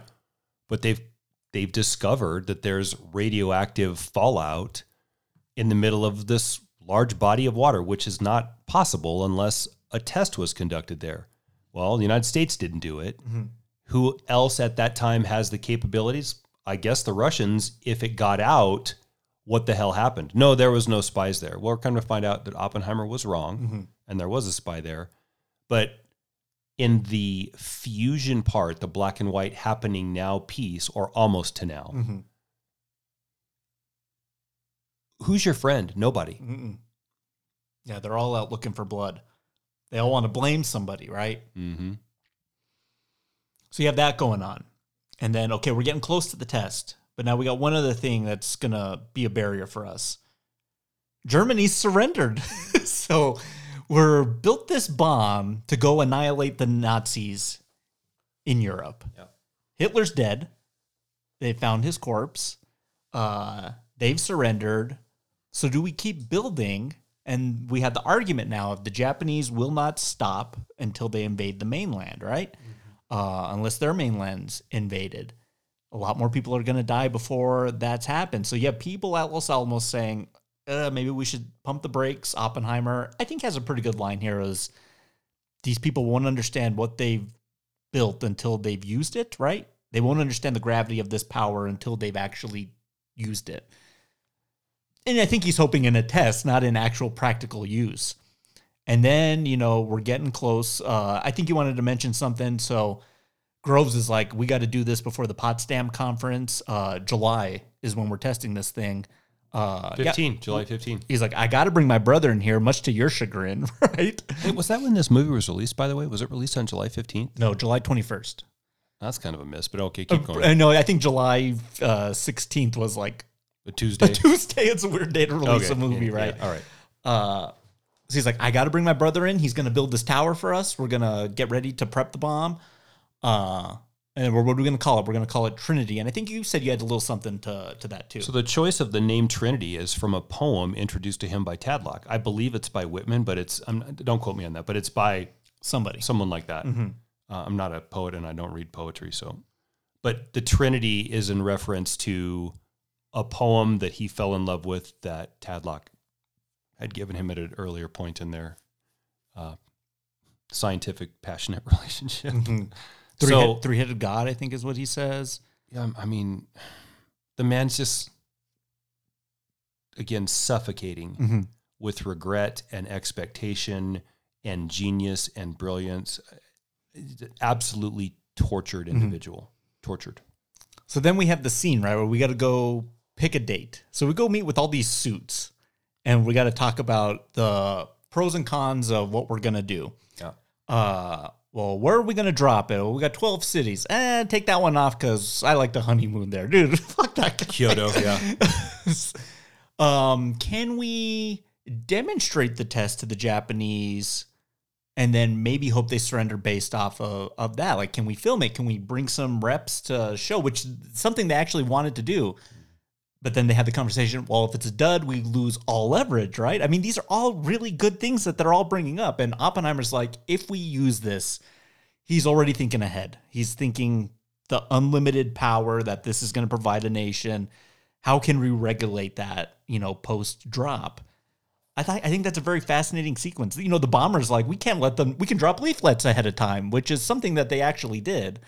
Uh but then they're going to be gunning for me. I'm going to be up in that plane. Like everyone's looking out for their own ass, right? Yeah. Uh, it's hard to figure a way to reconcile creating the most powerful weapon the world's ever seen and then using it twice against an enemy that's not the same enemy it was even a month ago. When I was a young man, myself and my father had this conversation, and um, it was in the middle of, you know, my fear of you, the United States and Russia each blowing each other up. I, I'd seen some statistic or read something that between the combined capability of the United States and Russia nuclear, mm-hmm. we had the power to blow up the world seven times over. Something, and it just it it terrified me. Well, you and you grew up in the era of the day after, right? well, that was what the the launching point was was mm-hmm. that fucking film. Yeah. So here's my introduction into nuclear winter and all of those things. Mm-hmm. And so I was talking to my You dad. doing you doing bomb uh, drills in school? Yeah. Not many. Um, that was right on the tail end of it. Yeah. But we did have a couple here and there. So that led into a discussion with my dad about this, and it walked back to this, the atomic age, and, and where it came from. And, you know, my dad said that Eisenhower had to make the choice Oh, to Truman? I'm sorry, Truman had to make the choice to finish off the war because there were a lot of you know the same talk was here. American lives were at stake, Mm-hmm. And I said, "Well, Dad, wasn't Germany the main?" And I'm like a third grader. Yeah. The, our main villain in World War II, and he's like, "Yeah, World War One and World War II, but they were already kind of done by the end." And I said, "So I'm con- what, Dad? What?" Yeah. He said, "Well, it was down to basically Japan." And I said, "Well, what about Russia?" And he said, "No, Russia was our friend at that time." And now my head is like, "What? What?" Yeah. Okay, so he said everybody in the town and the circles that he ran in at that time, which was he lived grew up in Kansas, so we're talking middle America, mm-hmm. farmer, believed that it was only a matter of time until Japan surrendered because they were just running out of resources. Mm-hmm. Now, surrendering for Japan might be a little longer in the tooth than it would be for most nations because they were going to, you know, Couple look, more, look- couple more years. Yeah. Look at the kamikazes. We're in such a state we can't teach you how to land this, so just fucking fly it into a ship. Yeah. Like that's that's the truth. Mm-hmm. It was a time element. Yep. And so I said, well, you know, he dropped the bomb, and then I said, oh, and that finished. She's like, no. And then a couple days later, they dropped another one, and my head was like, and I could even in that discussion with him remember him telling me how troubling it was to reconcile once, which was more than enough, and the second one to send a message to everybody else, which was important looking back on it at the time. Mm, we can keep doing. We this. can keep doing this. Yeah, I think the and I, I think the the plan was two every every other week until they sign surrender. until they stop until they say we're done.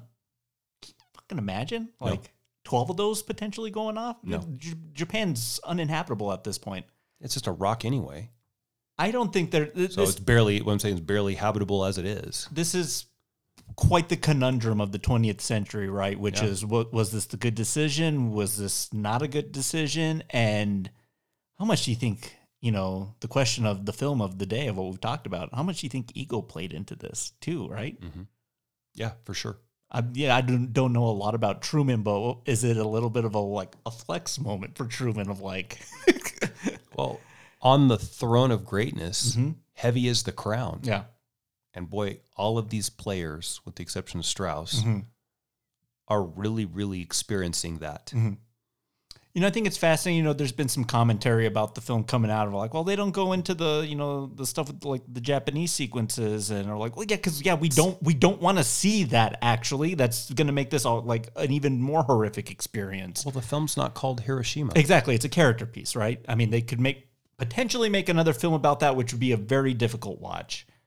And I'm out. I'm, I'm out. I'm I don't know that. if I could watch that. Uh, and there's been, you know, I think this is a silly criticism because I think Nolan handles handles it per- perfectly.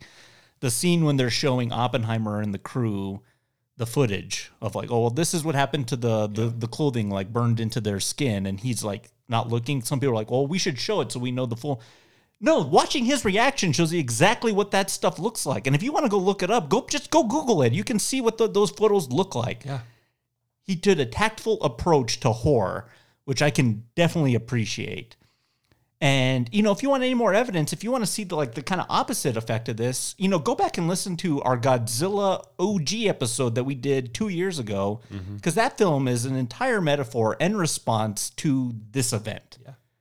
And you see the real horror of what those people went through. I mean, it's an atomic monster that I'm wearing a shirt of today Yeah. but you see that it wasn't a laughing matter that it was the consequences there were different than the, the, the consequences of guilt here the reality of it happened there so yeah i think we're yeah we're in a, a weird strange space here but we have to get to it right and so it's the trinity test we got this great moment of him and Emily Blunt of like, well, I can't tell you, oh, the bomb was a success, but I'll I'll tell you, I was like, you know, bring the sheets in if we were successful. If not, I'll tell you something else. Uh, Very Oedipal. It's funny that they don't kiss goodbye. Go break a leg is what she tells him, right? Like these two are have an interesting relationship to say the least. Partnership more than Mm-hmm. lovers, I guess. I Yeah. don't know. Yeah.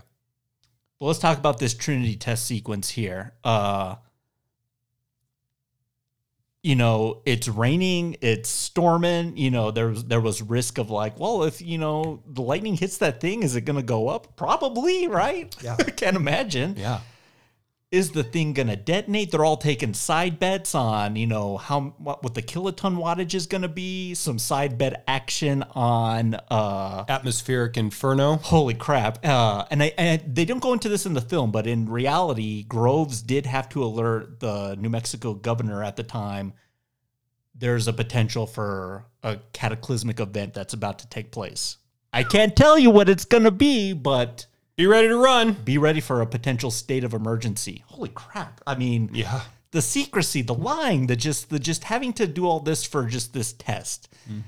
And then so we get to it, and you know that's when we get that that line from the trailer, which is you know, you know, so you're saying there's a possibility that we could ignite, and he's like, oh, near zero. What would you like? Uh, zero would be nice, but how are you gonna? But even though there's the risk, they still go go through with it, right? And I got to tell you, I, I felt this on initial viewing, and I think it was confirmed for me last night watching it with you. How loud it was, the music, the the sound. This might be one of the finest scenes I've ever seen in any movie ever. Uh, an all timer, an all timer scene compiled here.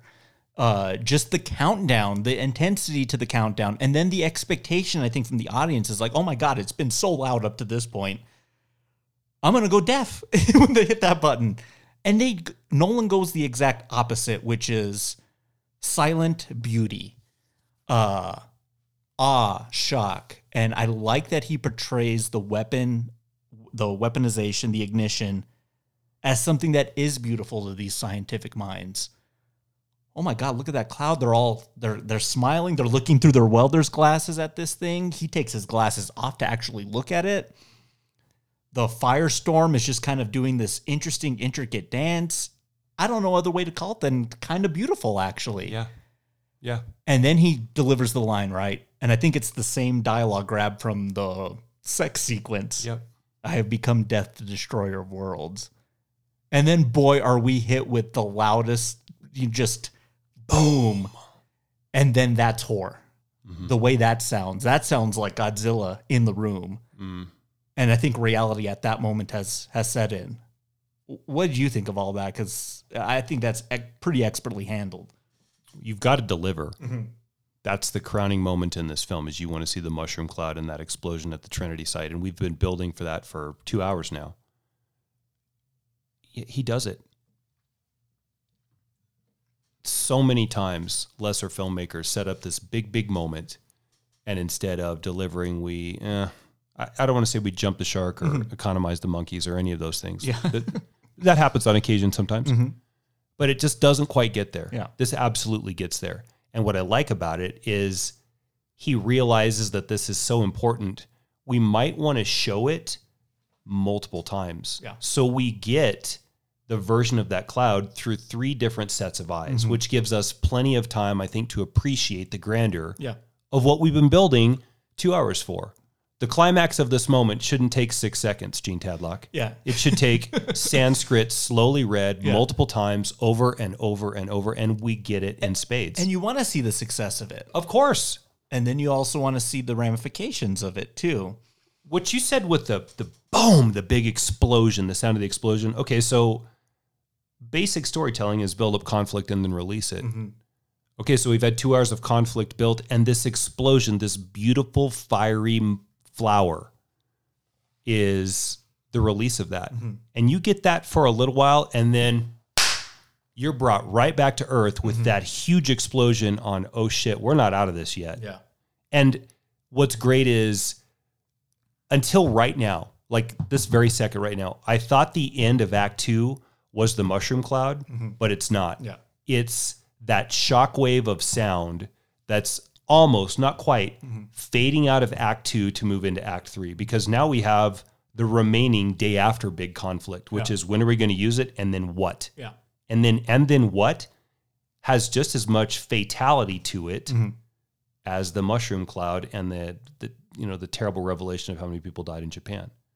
It's master, and again, this is so Nolan. Mm-hmm. Yeah.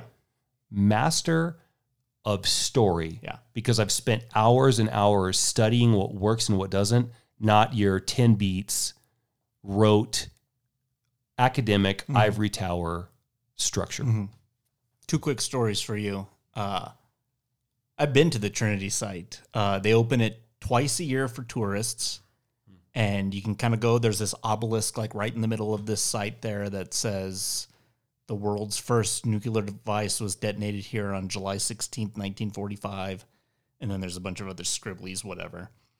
People patting themselves on the back, right? Yeah. Uh, uh, it's stunning. It's there's not a lot there. There's no like attractions or like museum pieces. It's just kind of chain link fence around the ground zero. But I got to tell you, I was like, I haven't had this experience a lot, mainly because I haven't been to like a lot of you know places of that historical significance. But uh, there's a weird feeling there, and maybe it wasn't the trace amounts of radiation that still exists. And maybe that's why I glow green, right, Matt? Uh, but the only other time I felt that was in Dealey Plaza where Kennedy was killed. or just like the gravity of history at your footsteps of like this happened here. Yeah. And it's a weird feeling. And I highly recommend anyone go check that out. I mean, good luck going to see that after this film comes out, right? I mean, good everyone's going to be going over there. And then, you know, my dad's parents lived in western New Mexico and they had a little ranch. Uh, so uh, they were up at, you know, five, six o'clock when they did the test, right? And, you know, my grandmother spoke, you know, repeatedly about, you know, the feeling that the sun had like come up for like 15 seconds.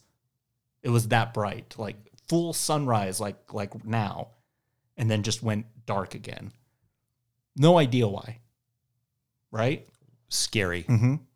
And there's a great uh, testimonial from someone they were driving uh, a little bit north of, maybe about 40 miles north of uh, the Trinity site. Uh, that this person was able to to see the full flash. Everything just lit up, and they were like, "I'm like, that was stunning." And then why was that so stunning? I was like, "Oh, because uh, my sister was blind." Oh wow. was still able it was that bright of the flash was able to reminate some some sort of viscera Mm. for that person's vision Wow. Yeah. crazy Crazy. and so then there's all this sitting and standing around waiting for the results on did they drop the bomb and you know this is kind of where you know he's just kind of a gun for hire right you know groves doesn't call him the second they drop the bomb it's like the next day. Truman on the radio saying we dropped an atomic device and you know, it was successful. And there's this feeling of like euphoria around the camp that hey we were successful. Maybe we'll end the war. And man oppenheimer's like holy crap like we did it. And then we get this fantastic sequence maybe one of the finest of nolan's career. If the trinity site wasn't enough it's this victory speech dare i call it Pep rally? yeah pep rally which is already loud i mean In a gym, by the way. yeah, they're they're stomping and it's crazy. And I think he plays to the crowd, which is let me give them what they want to hear. Painful. Yeah. I bet the Japanese didn't see it coming. Raucous cheers, right? And so all of this is it starts dissipating and it's just vibrating background, white out, people melting, ashes, and Steps know- on the corpse of a baby. yeah, that's of a gru- baby. that's gruesome. Uh, and Or it's shoot int- through, not on through. and it's interesting because raucous cheers into horrific screams. And you know what, Matt? I don't know if there's a difference between the two in that moment. Yeah, I don't either. And I think that's intentional. Well, the girl that is so joyous Mhm. one moment, he looks away, maybe sees the people making out under the bleachers or whatever it is, and then looks back, and now she's on her knees, hands and knees, wailing in agony. Uh, phew. this poor man is having to toe this very, very difficult position of, look what good work we did, and my one regret is that we didn't have it to use on Germany sooner.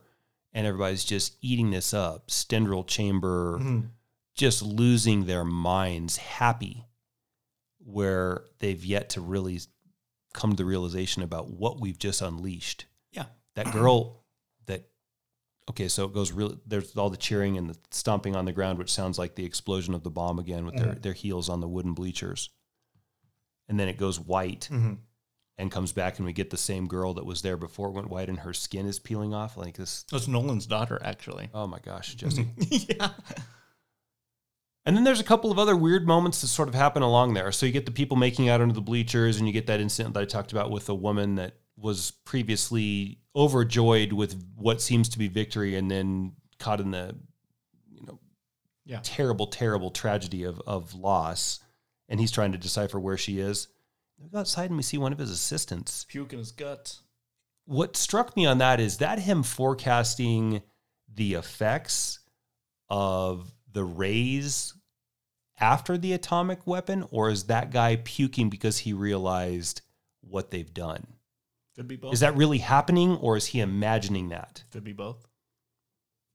Like a nuclear winter, even though it's not nuclear, Yeah. we're sort of starting to play in that mm-hmm. space. Because it snows in there. It snows ash in that gym. Yeah. I mean, he's going through all of the the forecasts mm-hmm. of terrible outcomes. And as he's doing that in his mind, he's having to pump his fist and raise one up because, yay, the USA is great and we won this race. And all this from a man who, once upon a time, wasn't probably sold on the entirety of of the United States. And think about this too, Jesse. His big issue in this film with communism has to do with unionization. That's really the extent of it as the Yeah. movie presents it. Mm. Doesn't he look like a labor leader in the middle of that? Yeah. Yeah. Fuck, Ruckus man, this- I mean, he may as well be Hoffa, right? It's just loaded. Yeah. This whole thing is loaded. Well, it's about to get even more loaded because Act Three is all about you know chamber sitting and deconstructing the integrity of someone's character. So we cut back and we spend all most of our time here with Jason Clarke in this kind of security clearance briefing, and they bring in every scientist, the teller, uh, you know Matthew Modine. They bring everyone in to talk. They bring Groves. Casey Affleck, all the all these guys that are they all kind of wax and wane on the support. Some guys are like, "I'll bat for you." Matt Damon kind of sort of bats for him, right? Uh, Teller's like, I would not approve this man for clearance. Uh, there's a lot of animosity there. Uh, Josh Hartnett shows up for hearing and then comes down with colitis. Colitis, yeah. yeah. Uh, it's all really well done. I mean, it's just uh, like you know we've talked about a lot. I like I hate scenes of people sitting at tables just talking, but the drama and the back and forth and the tit for tat that Nolan's able to kind of have these people spouting back and forth, the lack thereof information, this mystery thing. Is my wife going to go up there and talk? She wants him like stop playing the martyr and defend yourself before we lose everything. And she has a great moment when she goes toe to toe with Jason Clarke here of like, you're gonna call me a communist? Yeah, I'll admit I believed in some of those things. That was 18 years ago. Uh you know, what are you gonna do about it? Like, why is that so much a big deal for this thing now when we've already went through all this and we're clear as day here now? I think it's all handled really well. Uh, And it feels like a trial, but it's really just the approval or denial of his Q clearance. The putting this man through the ringer that held the secrets of the Trinity site in Los Alamos. Now he's grown through some rudimentary Q clearance, and they are killing him over it. yeah.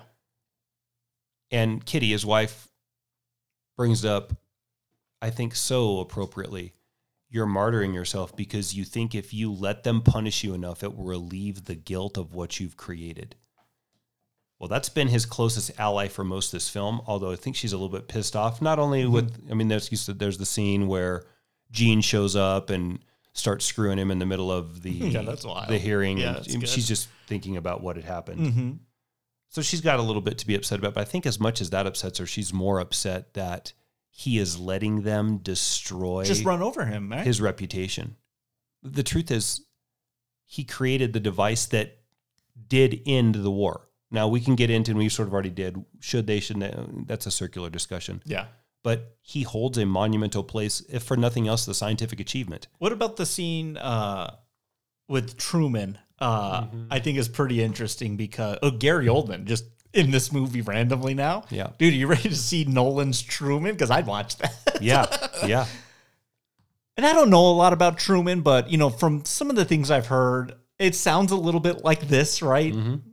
Not I don't want to say aloof, but egotistical. Yeah. uh, especially, picking up the from Roosevelt, right? Dying in office in that fourth term, having to wrap up World War II and then take it into the 50s, right? And you get this great moment of like, I feel like I have blood on my hands. Like, we need to talk about next steps. What do we do with this information, the bomb? What are we going to do? And he's like, "Eh, wait a minute, Oppenheimer. You're like, no one cares who built the bomb. They cared who dropped the bomb. Mm-hmm. I dropped that bomb, right? And then actual lines that were were said, documented. Don't let that crybaby come in here anymore. so man. ego, right? Even the ego of Truman in that instance.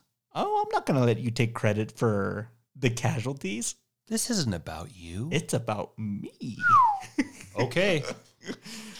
Yeah, uh, But that's, again, that's not good enough. That that wouldn't be good enough for me. Of like, okay, that guy's gonna say, yeah, everyone will take responsibility, but I still built the fucking thing, right, right? right. Tough. And and the one man at this point that I think has seeded his ego is Oppenheimer and is trying now to act for the better of society. Yeah, mankind. and he's talking about making concessions with the Russians and you know being transparent in what the production is because this is headed towards a terrible, terrible end. Uh, Truman's so stupid; he says they don't have the capabilities to produce such a thing, but we have proof that they already. Uh, it's, Yeah, they will. the executive branch looks silly in this and egotistical. Yeah. If that's how you want to be remembered, then I guess so, and it is Harry. That's how you're remembered. So let's wrap up the Q clearance and then we'll wrap up with Strauss right here. So, Yeah. you know, after all this tit for tat, this kind of back and forth, uh, the ultimate realization of this Q clearance scene is he's denied. It's just, we've heard enough, we've seen enough. Uh, we can't allow you to be involved at this level anymore. Thank you for your help. We appreciate what you did. We're not going to renew your Q clearance. Yeah. Okay. Here's, here's a gold watch. right. Pat on the back on the way out. Yeah.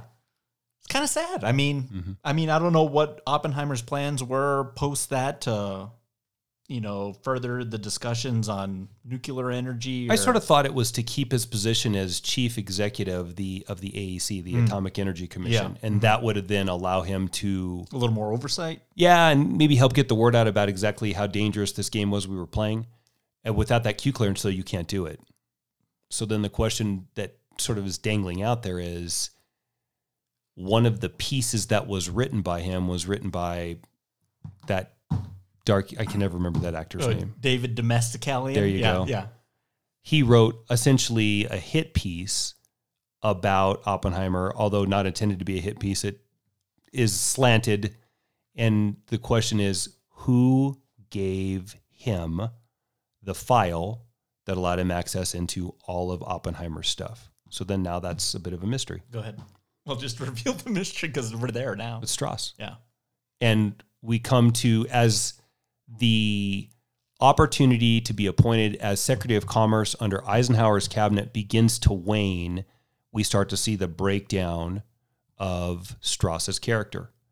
And we come to realize that he's been bent out of shape about Oppenheimer essentially over three things. Number one, he got no credit mm-hmm. for ever starting him down the road of this at Princeton. Mm-hmm. Number two, he thinks that Oppenheimer, upon meeting Einstein at Princeton, talked some trash about Strauss, which made Einstein not like him. All he saw, That's the one, right? it- which is absurd because there could be 50 million things that they're talking about, and he automatically assumes it's about him. Again, ego. Mm-hmm. And the third thing is the exportation of isotopes to Norway. Oppenheimer did not, before a Senate judiciary, now Senate, Senate, some Senate committee Some sort of hearing, right? Said that that might not be the best idea. And not only was it not the best idea, that's just they're really not all that useful. And in so doing, kind of made Strauss look small, but not really. Mm-hmm. So those three things have been a burr under his saddle mm-hmm. for six or seven years. And now that he's about to get appointed to this position as Secretary of Commerce, certainly his dealings with the possible communist Oppenheimer are going to come back. And he's talking to his chief of staff, which is Han Solo. How do I kind of get around this? And again, as this gets further and further and further away, we start to see not that Strauss did these things to protect his appointment, but essentially kind of pettily stick it to Oppenheimer because he's just a dick. Yeah. I mean, that's literally it. This has nothing to do with the hearing. All this happened way before the hearing. Yeah. He just wanted to stick it to I him. love that temper tantrum he he has in the in the room there. Yeah. He's like he's like he never took credit for Hiroshima or Nagasaki. He's just kind of letting them have it. Uh, and then this is where we, uh, like, you know, Rami Malek comes and testifies and essentially throws him super under the bus, right? Uh, all this stuff he did with Oppenheimer and this, these hearing, and he gave the file, and all, all these people are having to hear this. And I think the thing at play here is that no, no one's not been appointed since like 1929. Yeah. it's formality. Right. We just got to go through the process, and through this thing, it just all falls apart, right?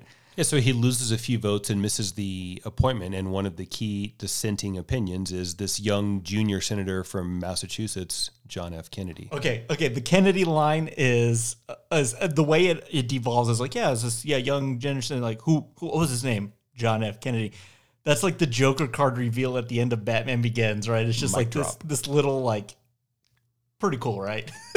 I love that too because on the way home, so we took my daughter to see this Okay. the first time we saw it, and so you know she was asking about Kennedy, and of course the assassination came up, and as any going to be sixth grader would ask, and this is this is such a generational take on this. It was so profound. So mm-hmm. the first viewing was myself, yeah. my wife Xers, my daughter Z, See, and my father-in-law Boomer. boomer.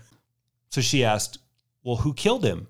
And without missing a beat, mm-hmm. my boomer father-in-law, the Russians, and I was like, "Bullshit! Yeah. No way!" He's like, "What?" I said, "It's absolutely, without question, the CIA. There's, there's, it's not even Russia. Like, That's the." Through Lee Harvey, anyway, it, it was just such a such a generational take on that. Well, I want I want to ask you that. I'm glad you brought that. Oh yeah, of course. Yeah, that's the the, I the, mi- it. the mystery of all mysteries, right? Mm, sort of, yeah. Uh yeah, sort of right. Depending on how deep you want to go down that rabbit hole. Right. My favorite conspiracy is that uh, Kennedy was gonna unveil to the world that UFOs are real, and the CIA was like, uh uh uh. Yeah. Where was I going with this? Okay. Uh, or maybe maybe I'll save this for the end because it's pretty profound. Okay. Uh, oh, that's pretty cool. Yeah, learning about Kennedy and just that whole world and the 20th century. It's just it's fascinating stuff, right? History is just wild. And it brings up a whole conversation that she's not ready for, but that's the the role of the Kennedys even still today in American society. Like Yeah. there's and that's that's a whole other that's Chappaquiddick and Camel- Art- Camelot, and right? Robert Kennedy right now and there's so oh my gosh, Jesse. Um yeah, it's a great line in a movie. That's a great Yeah, mic drop is the right way to say it. Yeah. And you know, so Han Solo, Alden uh, Ehrenreich, dude, he just solo killed his career until maybe it's back. Maybe this, yeah. uh, tells him all those days you were concerned about what Einstein and Oppenheimer were talking about, and you know maybe they weren't talking about you, Maybe they were talking about something a little more important than you, which they were. for sure. But to Downey and Strauss, uh, uh this was the inception that burrowed in his head that drove him crazy, right? So denied denied his position by a couple of votes. Doesn't get it. Good. Bastard deserves that. Yeah. Crazy. Uh, and so, like the showman he is, I don't know a lot about that character, but he just puts on a smile and is like, "I'll go talk to the press," and just they're gonna crucify me, right? Yep. Uh, and so then we get the final scene of the film here, which is color. Every time we've seen the sequence, it's been in black and white, and I think Nolan's playing again with the objective and the subjective versions of the color use, right? All the black and white stuff hasn't really had uh, a lot of Oppenheimer in it, other than it's led by Strauss. Uh, he catches his hat and he's like, "Oh, you know, how you doing?" and this and that, and it's been a while. that that kind of conversation, and then it kind of devolves into, uh, you know, a little bit on that like, you know, turn your back on the country. I don't want to do that. I love this place. I love New Mexico, but then. You know, they'll come around to you. They'll invite you to a state dinner. They'll give you an award. They'll pat you on the back. But it won't be for you, it'll be for them to make them feel important. I think that that's still happening to this day, right? Which is what Oppenheimer was accused earlier in the film of Einstein doing mm-hmm. to him. Yeah. You guys threw a di- dinner for me, Mhm. gave me that award. Yeah. And basically, what it was saying is, okay, we've met to meet. This this was once upon a time really profound. It's not anymore, but let's honor what you did way back when. Mhm. Same thing's happening to him. Yeah. It's not going to be about the achievement, the scientific, you know, proficiency of what happened. It'll just be for those people to pat themselves on the back that they're honoring the past. Oh my god! Yeah, and he's right. And Oh, that right. makes my skin crawl. Uh, he's absolutely right. And you know, they, they they showed the aged thing and that great scene of like, dude, Emily Blunt's been like, dude, why would you shake Teller's hand? Yeah, she doesn't shake his hand here at this dinner, right? no. uh, no uh, ill will spread there. And then we get this final conversation of like, you remember when I came to you with the document on if we would ignite the atmosphere? And yeah, I remember that. And Oppenheimer's like, you know, we thought we'd destroy the world. It's like, yeah, I, I- I think we did actually, unintentionally, or not not not met, not phy- physically, but metaphorically. Mm-hmm. Then we get this fantastic, you know, montage. And Nolan always ends his films on these like montages of like just like different snapshots and sequences. Nuclear arsenal launching is it's the day after, right? It's like like here's like 50 of them going up in the sky. You just see like firestorm across the globe. And it's just a what if, right? It's just what if ego gets in the way. Not just here, over there, over there, over there, over there. If ego gets the better of humanity, is that something that could happen? And I think the film posits is, yeah, it could. Mm-hmm. And this is what Oppenheimer was trying to stop for probably from the get go, right? The villain and the hero at the exact same time. Mm-hmm. What do you think of that? What do you th- What do you think of the, the the wrapping up of this story? I don't know how you do the mushroom bomb, how you do something bigger than the mushroom cloud. I don't know mm-hmm. how you do that. Yeah. Other than this. And you leave this and he does like to play in the what if kind of space. But the what if is this is a possibility. And as big as the achievement at Trinity was, the potential for disaster going forward dwarfs that.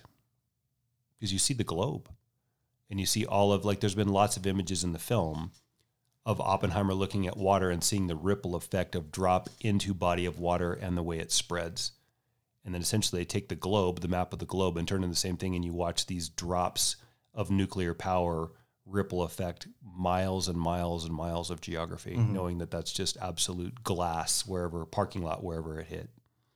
One of my favorite quotes, and I can't remember who said it. I just remember the verb, but maybe you know, uh, is that World War III would be fought with nuclear weapons. World War IV would be fought with sticks and stones. Mm-hmm.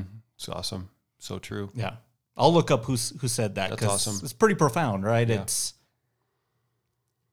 again like the- I've been watching. I've been living in the world of Oppenheimer the last couple weeks now, and like again, the Trinity thing, well, massive in scale and scope, is nothing compared to what the Russians and us have built in the time since. Mm-hmm. Literally, things that'll annihilate wh- like cities, states. To you, there's no coming back from it. Mm-hmm. It- That's horrifying, right? I mean, there's a certain bit of horror there, and you know, thankfully, there's there is enough stuff in place to stop that from happening.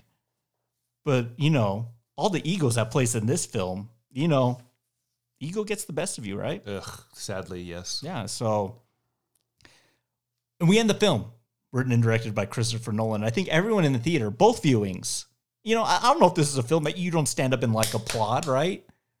I think you're just left there to sit and just think on like the questions that were just presented before you. Mm-hmm. I think everyone's just in shock at the end of this thing, mm-hmm. right? Yeah. That just like, wow, like a lot to think about and mull over. You're living in Oppenheimer's, you know, reality at that point. Yeah. And that's, I think, Nolan's greatest trick is leaving the theater. And there was a couple pockets there. We had a chat with uh, a, uh, someone sitting next to us. We made a friend last night. Hopefully they're listening today. Yeah. Uh, and then leaving the theater, people stand around and I think chatting about the movie. And I think that's awesome. I do too. It just, the conversation continues long after it ends yeah. whether positive or negative or indifferent in the gray. Uh, it doesn't just die in the theater. It's just like when you see the flash, you're like, dude, I'm done. I don't need to take any of this out with me. I'm okay. Morbius, uh, I'm okay. Like, right. Unless you come bring it on the podcast, and then in that case, you talk about it for another two hours. But here, I mean, this is something that is just, you're just going to keep thinking about it for, you know, day, days on end after. and days and days. Yeah. Yeah. Uh, does this have to be seen in the theater? for maximum I think so. effectiveness. The sound is so important. yeah. The soundtrack we didn't get into. It's beautiful in the movie, and it's Mm-hmm. it's such a network of importance with the scene. So I yes, I I am fully on board with this as a theatrical viewing, at least the first time. Well, before I have a couple questions for you, uh, let's hear from the man himself.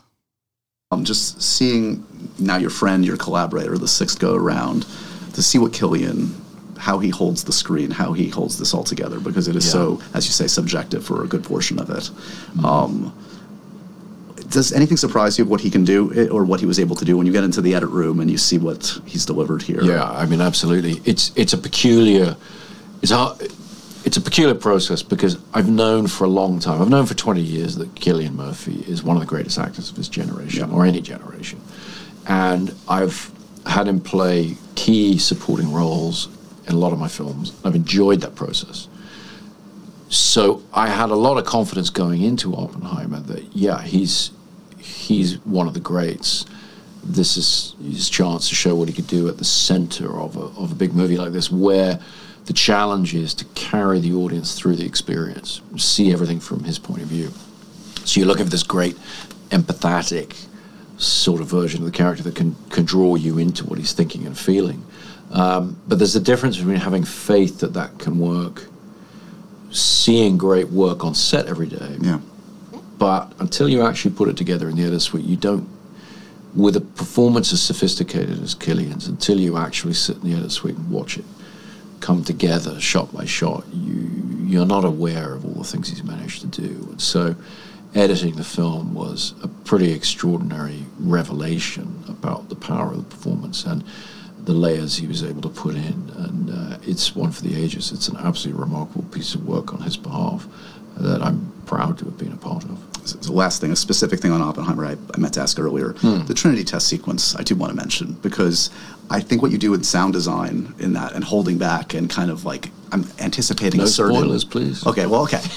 We don't have to go specific. It, well, it's funny to talk about spoilers in a true life story and, and a thing that you know to be inevitable, but um, but I I'm guess was it hoping- obvious like how you were going to approach that? Because there are a lot of different ways No, you could no, it, it, it wasn't obvious. The only thing that was obvious is that it had to be a showstopper and it had to be the centerpiece of the film. Yeah. It's a turning point in human history, the turning point in human history. And so a lot of effort went into the research, the mechanics, the looking at, okay, how's that going to work together?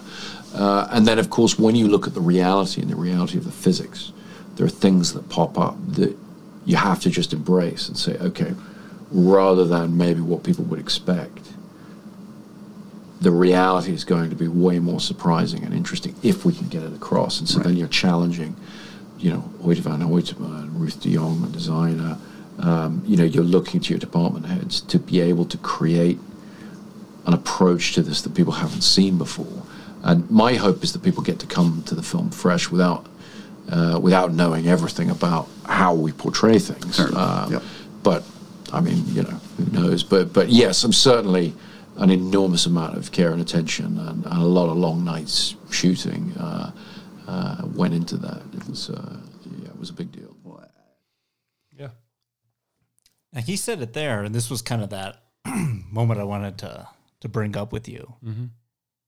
Is the defining moment of the 20th century Trinity. July 16th, 1945, takes place in New Mexico Mm. at the Trinity site? I might say yes. It's hard to not say yes right now. I mean, the Kennedy assassination, pretty big. Pearl Harbor, obvious.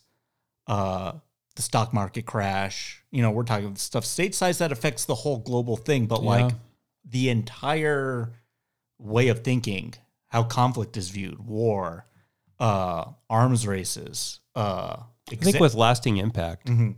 with the four you just mentioned, this has the largest lasting impact. And if we measure history by the impact that it's had on the story that's being told, pretty hard to not say yes to that question. Um, Five thirty in the morning in Los Alamos, New Mexico, well, not Los Alamos, uh, down south. Yeah, essentially, yeah. where there's no one there, you can make the case. Thanks. And we've never, no one's ever attempted to do this film before, right? Nope. And- Yeah, to him. Yeah. What's your favorite tasty note, moment, sequence, scene of Oppenheimer? Well, it has to be this. It's this. Really? Yeah. Yeah, I'll go with the same, right? I, I mean, I said it was one of the finest scenes I've ever seen in a movie. How can it not be? Uh, really well put together, crafted scene. The actual explosion itself was done practically with no CGI. Uh, yeah, that sound, that gut punch. When the sound does hit you, it's a it's, it's a realization of what's to come, right? Uh, give me a second here. I'm curious to hear what yours is, but what's the moment of Oppenheimer? There's two, and they're a bit subtle. One was the Tatlock drowning scene with the hands on her neck. The other was the throwaway one line junior senator from Massachusetts, John F. Kennedy. You like that, yeah? Both of those two to me, uh, and they both, in my mind, work kind of together and what my deductions about them would be. Uh, so I'm going to give it a tie on both those. Probably the Tad, if I had to say one, the Tatlock bit by just a hair. That's very, very alarming. She's not in the film a lot, but her fingerprints are all over this thing, right? Yeah. And I think that's just to the performance and then just the impact of that character on his character, right? What's yours? Uh, the pep rally Yeah. cheering ah to horror sequence that was just wild on both viewings of yeah there's really no difference between raucous cheers and ghoulish horrors they're kind of the same Yeah. in that instance Yeah. who's the master distiller on oppenheimer Oh, probably because there's more space for this going forward. I'm going to go with the other one. There's several, but I'm going to give it to Cillian Murphy. Uh, we've had a lot of discussions on the show about what happened, why didn't they get there? Like I said, this could have been why didn't it get there? It's there now. They, this has got Academy Award all over it, and it should. It's a terrific performance with a very complex and important figure. He delivers it in spades, and if you watch Oppenheimer talk, they even look alike. He's got his his mannerisms and such down. So um, yeah, Murphy. I got to go with him too. Uh, you, you know, not that the award matters. It's just a nice thing to have on the mantle, right? It's already great in its own right, but man, that that seems like a lock. That seems like I don't know what else. Come, maybe Napoleon or whatever. If those come out, right? Yeah. uh it's a great performance and what i like about it it reminds me a lot of like hannibal lecter and those really quiet subtle nuanced performances that don't have to like we have shout in every scene to just be big he's big in the smallest of ways in that gaunt blue-eyed stare he has in every scene that sense of dread he has from the opening scene to the end of the film uh it's a very incredible performance that is it's it's not showy it's it's still and silent and calculated. Dude murphy's great. And i've known he's been great for a long time but 28 days later the stuff with batman begins uh you know as jonathan crane guy's fantastic i even remember too like years ago when we started writing i mean you had written something prior to me jumping on board this psychological serial killer thriller and you know you let me read it and it was it's fantastic and Thank you. i always i always asked you i was like well who do you imagine playing this guy he was who you always mentioned Yeah. Yeah. Be perfect.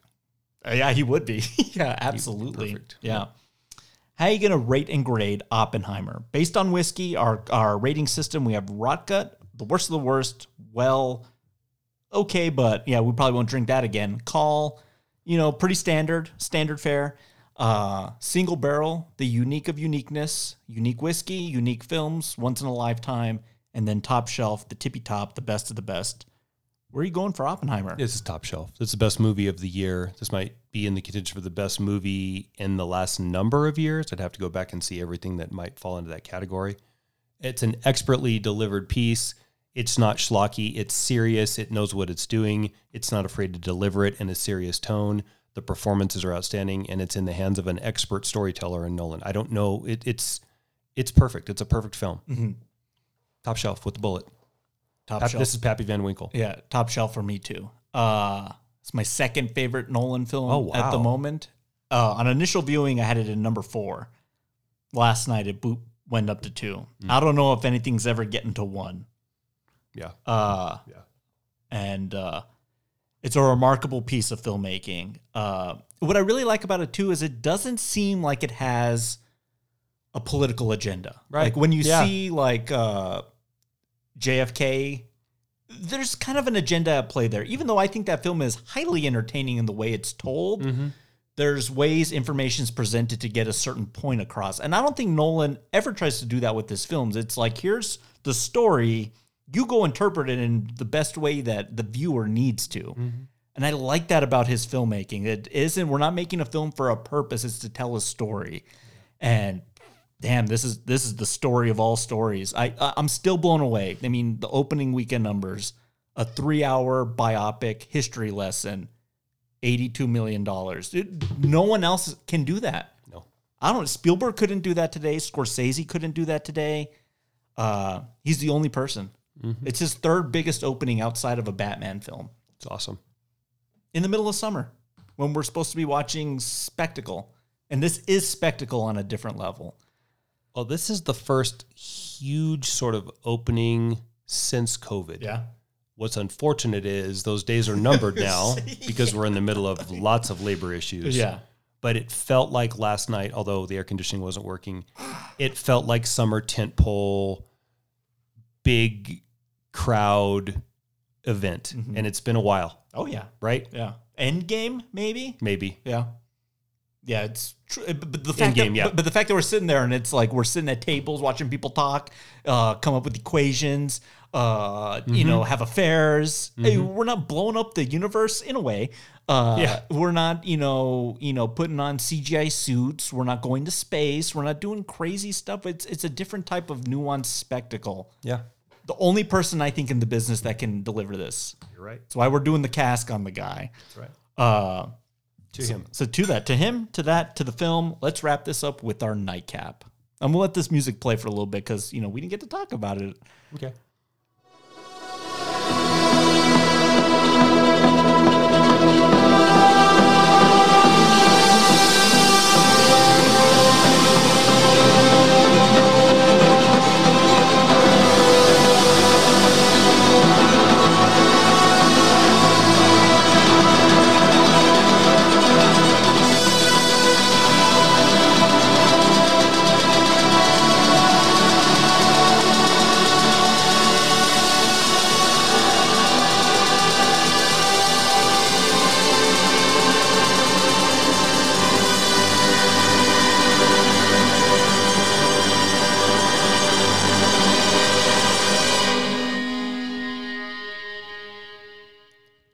Spoiler alert, that's the piece of music that plays during the final end of the world montage, so to speak, right?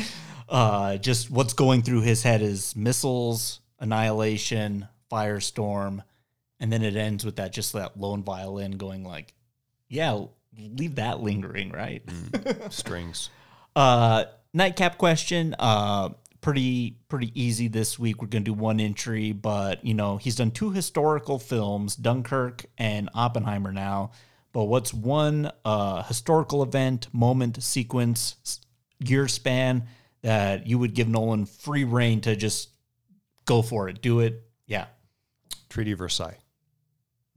I want to see each of the contingents of the participating nations wrestle with the absurdity of Woodrow Wilson's 14 points and get a behind like it, he does have a chapter element to his films mm-hmm. even in this. Yeah. and even if it's not chaptered with fission versus fusion there is a black and white he likes to chapter it. And what i'd like to do is spend a little bit of time with each delegation's contingent. And then what you can do is you can have the interactions of one bleed into another. And although they're separate they're all sort of loosely interconnected till we get to the final vote. And how that ends up playing out united states abstaining to even sign off on the damn thing. Um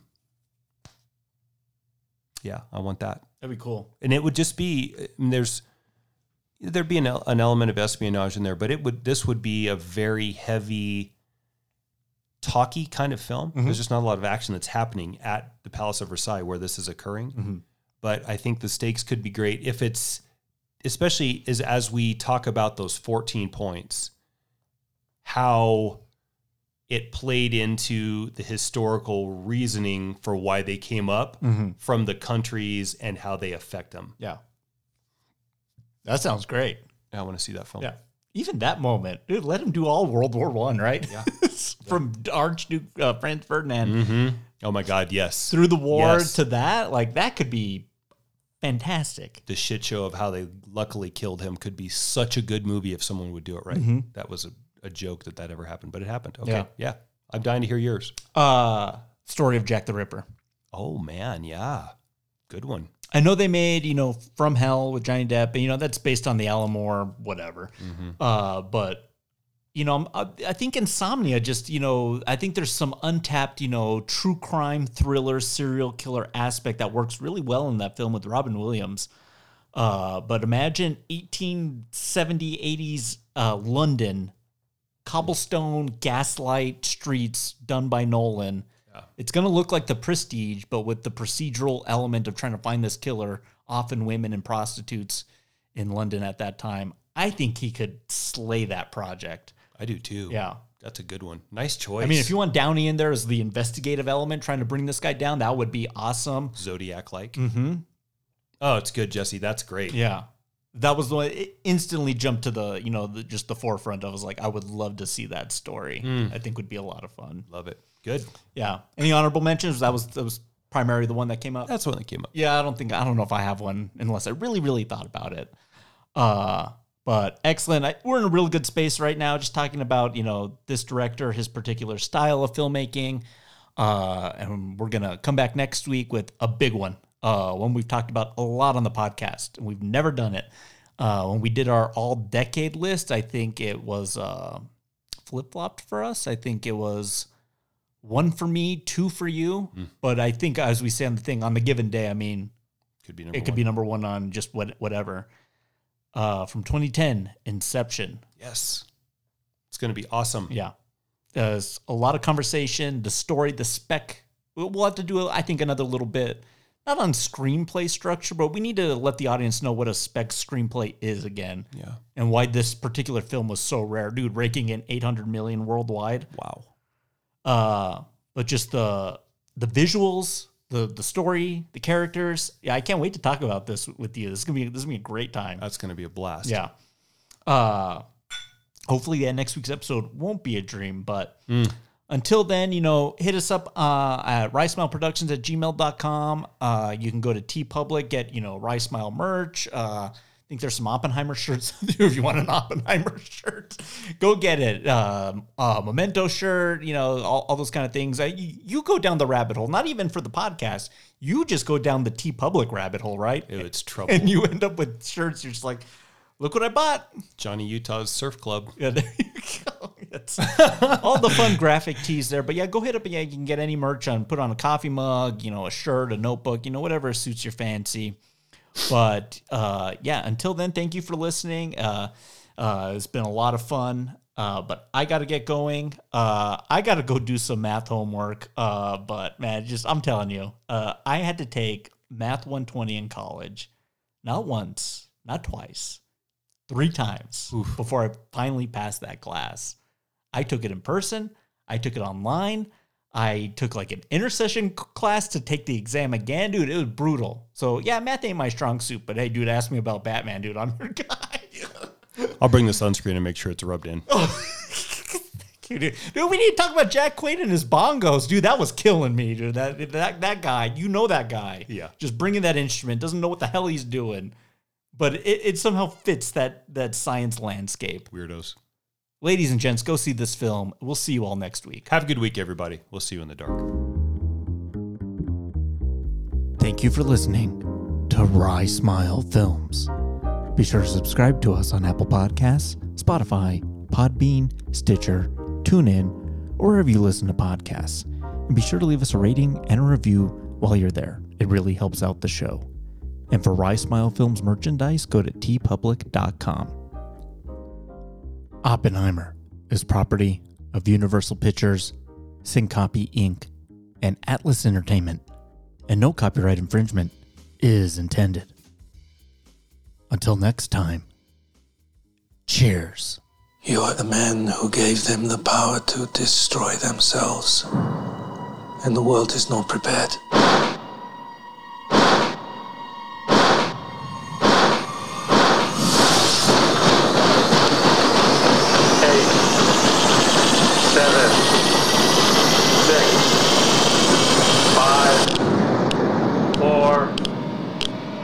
Truman needs to know what's next. two, What's next? one.